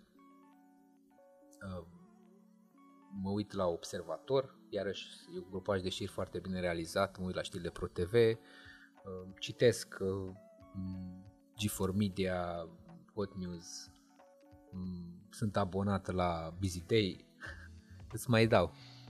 Uh, Digi, câteodată, dar uh, De ce nu-ți mai place Digi? Băi, nu mi-a plăcut niciodată, sincer. Nu mi se pare. Adică au fost niște... Sunt și acolo, la fel. Sunt profesioniști pe care îi apreciez, oameni la care mă uit, dar nu... Pe ansamblu mi se pare o redacție greoaie, fără reguli clare uh, și de multe ori uh, au fost probleme de scoate articolul ăla de pe site, că avem noi niște prieteni, nu da subiectul ăla, se aude, în presă se aude. Uh, au fost niște scandaluri de genul ăsta, chiar cu un material de-al nostru, nu mai știu exact, chiar cu preotul cu pricina. Aha, aha. A fost o poveste de la cu Tulcea. un articol dat jos de, din online, de care preluase articolul record despre preotul de la Tulcea. Din ce mi-au aminte, sper să nu greșesc, dar parcă așa era. Mhm. Um, și eu am avut niște insight-uri de acolo, știam, am înțeles cum se face treaba și n-am fost foarte mulțumit așa. Am înțeles. Bun, în uh, încheiere, Alex, uh, vreau să te rog un singur lucru. Așa cum ai făcut pe oameni să conștientizeze uh, multe dintre problemele reale uh, ale lumii ce ne înconjoară, aici aproape de noi în, uh, în țară, um, cum crezi tu că îi putem convinge pe oameni de cel mai important aspect din punctul meu de vedere uh, și s- cea mai mare problemă pe care noi o avem ca nație la momentul actual e toată treaba asta cu importanța uh, dreptului la vot și cu mersul la vot. Cum crezi că chiar dacă nu e an electoral, chiar dacă nu o să mai fie alegeri până peste 3 ani, chiar dacă o să dureze foarte mult timp până când uh, va mai fi ocazia de a uh, ne exercita dreptul de vot, bine, prin, alte, prin unele orașe s-ar putea să se întâmple mai repede, uh, s-ar putea să se întâmple anticipate, uh, dar cum crezi că îi putem convinge pe oameni cu treaba asta, cu mersul la vot? E foarte greu să trezești lumea în zonele astea mai puțin uh, educate ale societății. E foarte greu pentru noi care ne ducem, o ardem prin Cărturești și bem vinuri rafinate la finalul serii um, să înțelegem de ce nu votează un om la satul cu cuieții din deal. Un om care trăiește dintr-o pensie de 600 de lei, sau cât o mai fi pensia minimă acolo, care se chinuie știe, de pe o zi pe alta să trăiască și care vede în politician inamicul lui numărul unu. Pe el îl vede principalul responsabil pentru viața pe care o duce. Uh-huh. E greu să vinzi uh, idei mărețe într-o zonă de subsistență. Pentru unii care se duc din zona asta la vot încă, sacul ăla, punga aia de făină înseamnă cel mai bun lucru care i s-a întâmplat pe luna aia, pe care el o primește că se duce și votează.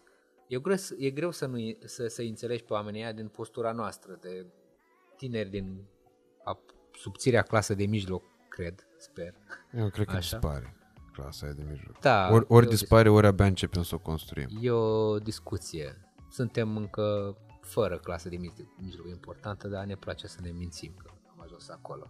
Noi, ăștia care o ducem cât de cât decent, nu, nu, nu putem să înțelegem foarte ușor pe oamenii ăștia, dar trebuie să, să înțelegem că nu, nu poți să bagi idei din astea participare la vot, democrație, în, în niște uh, vieți uh, chinuite. Și cred că soluția este educația masivă în zona asta needucată a României pentru a conștientiza importanța democrației și importanța votului. Da, dar uite, partea asta de uh, chiar cea pe care tu ai amintit-o mai devreme, acea pseudoclasă de mijloc, mie mi se pare că și acolo sunt probleme foarte mari cu înțelegerea unor lucruri foarte simple. Spre exemplu, cred că principala problemă a prezenței extraordinar de scăzute la vot la alegerile parlamentare în România e constituită de faptul că oamenii românii, în general, chiar și cei din o leac mai educați, cu nivel mai ridicat de educație, nu înțeleg importanța a, acelor alegeri. Nu înțeleg că uh, nu președintele e totul. În, da, știi, tot e. prietenul la meu, Răzvan, avea o, o vorbă foarte șmecheră în care spunea el așa ca o analogie, oamenii nu înțeleg că parlamentarele sunt campionatul și că prezidențialele e cupa. Ca în uh, fotbal, știi? Cupa României, uite toată lumea cine a fost câștigătoarea cupei. Important e cine a câștigat campionatul. Și cred că e foarte importantă și treaba asta cu uh, asumarea cunoștințelor respective de cultură civică, pentru că în școală, spre exemplu, acea oră de cultură civică e luată în râs mai peste tot. E ora aia care, e ora în care ne putem face teme la alte materii. Despre asta e vorba. Sau putem să o fentăm liniștiți și ne mai mărește și media că avem 10 acolo. Acolo cred că e problema de fapt și de drept. Nu neapărat în comunitățile sărace, pentru că acolo se va funcționa la fel uh, mult timp de acum încolo, până când se vor rezolva problemele în rădăcină. Peștele de la cap se împute din punctul meu de vedere. Da, e adevărat ce spui, că nu e doar în zona uh, oamenilor săraci absenteismul ăsta, e și în alte zone. E chiar în zona oamenilor super educați care pur și simplu stau în căr- cu nasul în cărți și nu interesează ce le se întâmplă dincolo de librăria în care stau, știi. Dar uh, eu cred că trebuie să avem răbdare cu o democrație care nu are decât 30 de ani. Că cerem ceva ce nu se întâmplă în democrații de sute de ani și o cerem acum al noi aici. Nu se poate. Suntem o democrație șcapă și mai e și uh, la Pampers. Adică crezi că e un, uh, un stadiu atât de incipient al democrației încât da. oricum mai avem foarte mult de învățat. Da, și democrația noastră de până acum a fost așa originală, a fost o combinație de o democrație făcută de niște comuniști. Cum era în interviu de la, în documentarul de la Adevărul, spunea un uh, domn în uh, piața universității, el vrea democrație, de nu de aia de la americani. O facem noi una de asta, românească, aici. Da, da, și au făcut-o băieții așa cum trebuie. Românească aproape născută pe altarele dacilor. Cred că e prima democrație combinată cu socialismul. Asta aici la noi. E o, o treabă de asta care s-a, s-a socializat democrația de nu s-a mai putut. Ce mă social? De unde socialism? Eu cu democrația oligarhilor pe care au care au implementat-o așa cum le-a convenit lor la business. Adică n-a fost ceva n-a fost nicio idee social, socialistă la mijloc. A fost o, niște securiști băieți descurcăreți care au preluat pe la spate niște politicieni corupți și i-au mânat înainte pentru a-și rezolva propriile interese și propriile business-uri.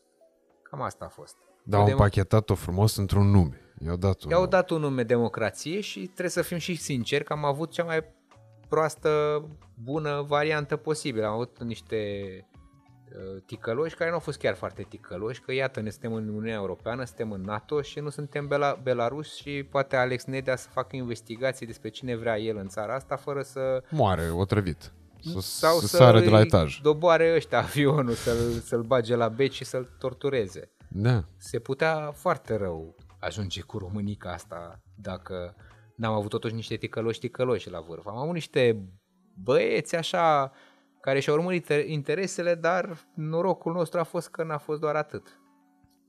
Am mers într-o direcție, până la urmă, corectă. Alex, îți mulțumesc foarte mult pentru faptul că ai uh, venit aici. Pentru mine chiar e o uh, mare onoare să fii aici și nu e un cuvânt mare pe care îl folosesc. Ești unul dintre oamenii uh, cărora le-am apreciat real munca consumând-o uh, fanatic, adică orice iese am uh, consumat, voi consuma și de acum înainte și mi se pare că aportul tău pentru binele, buna dezvoltare a societății noastre este unul absolut uriaș, atât al tău cât și al colegilor tăi 100%. Uh, îți mulțumesc mult și dacă ai un mesaj pe care să-l uh, dai oamenilor care se uită la noi la final, aș fi recunoscător pentru treaba asta. Eu îți mulțumesc și mesajul meu e ca cei care ne urmăresc să încerce să schimbe lucrurile în jurul lui, în primul rând, și va veni și schimbarea aia mare pe care o așteaptă fiecare dintre noi. Mulțumesc mult de tot, Alex. Vă celor care v-ați uitat uh, la noi până aici, vă mulțumim foarte mult. Dacă v-a plăcut, nu uitați să lăsați un like, un comment, lăsați în secțiunea de comentarii toate întrebările voastre, atât pentru mine cât și pentru Alex. Atâta vreme cât ele vor fi adresate într-o manieră civilizată, veți primi răspuns din partea mea la absolut toate și câte o inimioară aferentă. Distribuiți acest podcast dacă v-a plăcut. Dacă îl distribuiți pe story-ul vostru de Instagram, eu voi reposta la mine în story pe Instagram și nu uitați să vă abonați și să vă aprindeți clopoțele și de astea. În încheiere, evident, mulțumim prietenilor noștri de la Lira pentru faptul că susțin acest podcast și, bineînțeles, pentru vinul foarte bun pe care îl fac și pe care ni-l oferă. Până săptămâna viitoare, vă pup și vă doresc să aveți tot ce vă doriți. Doamne ajută!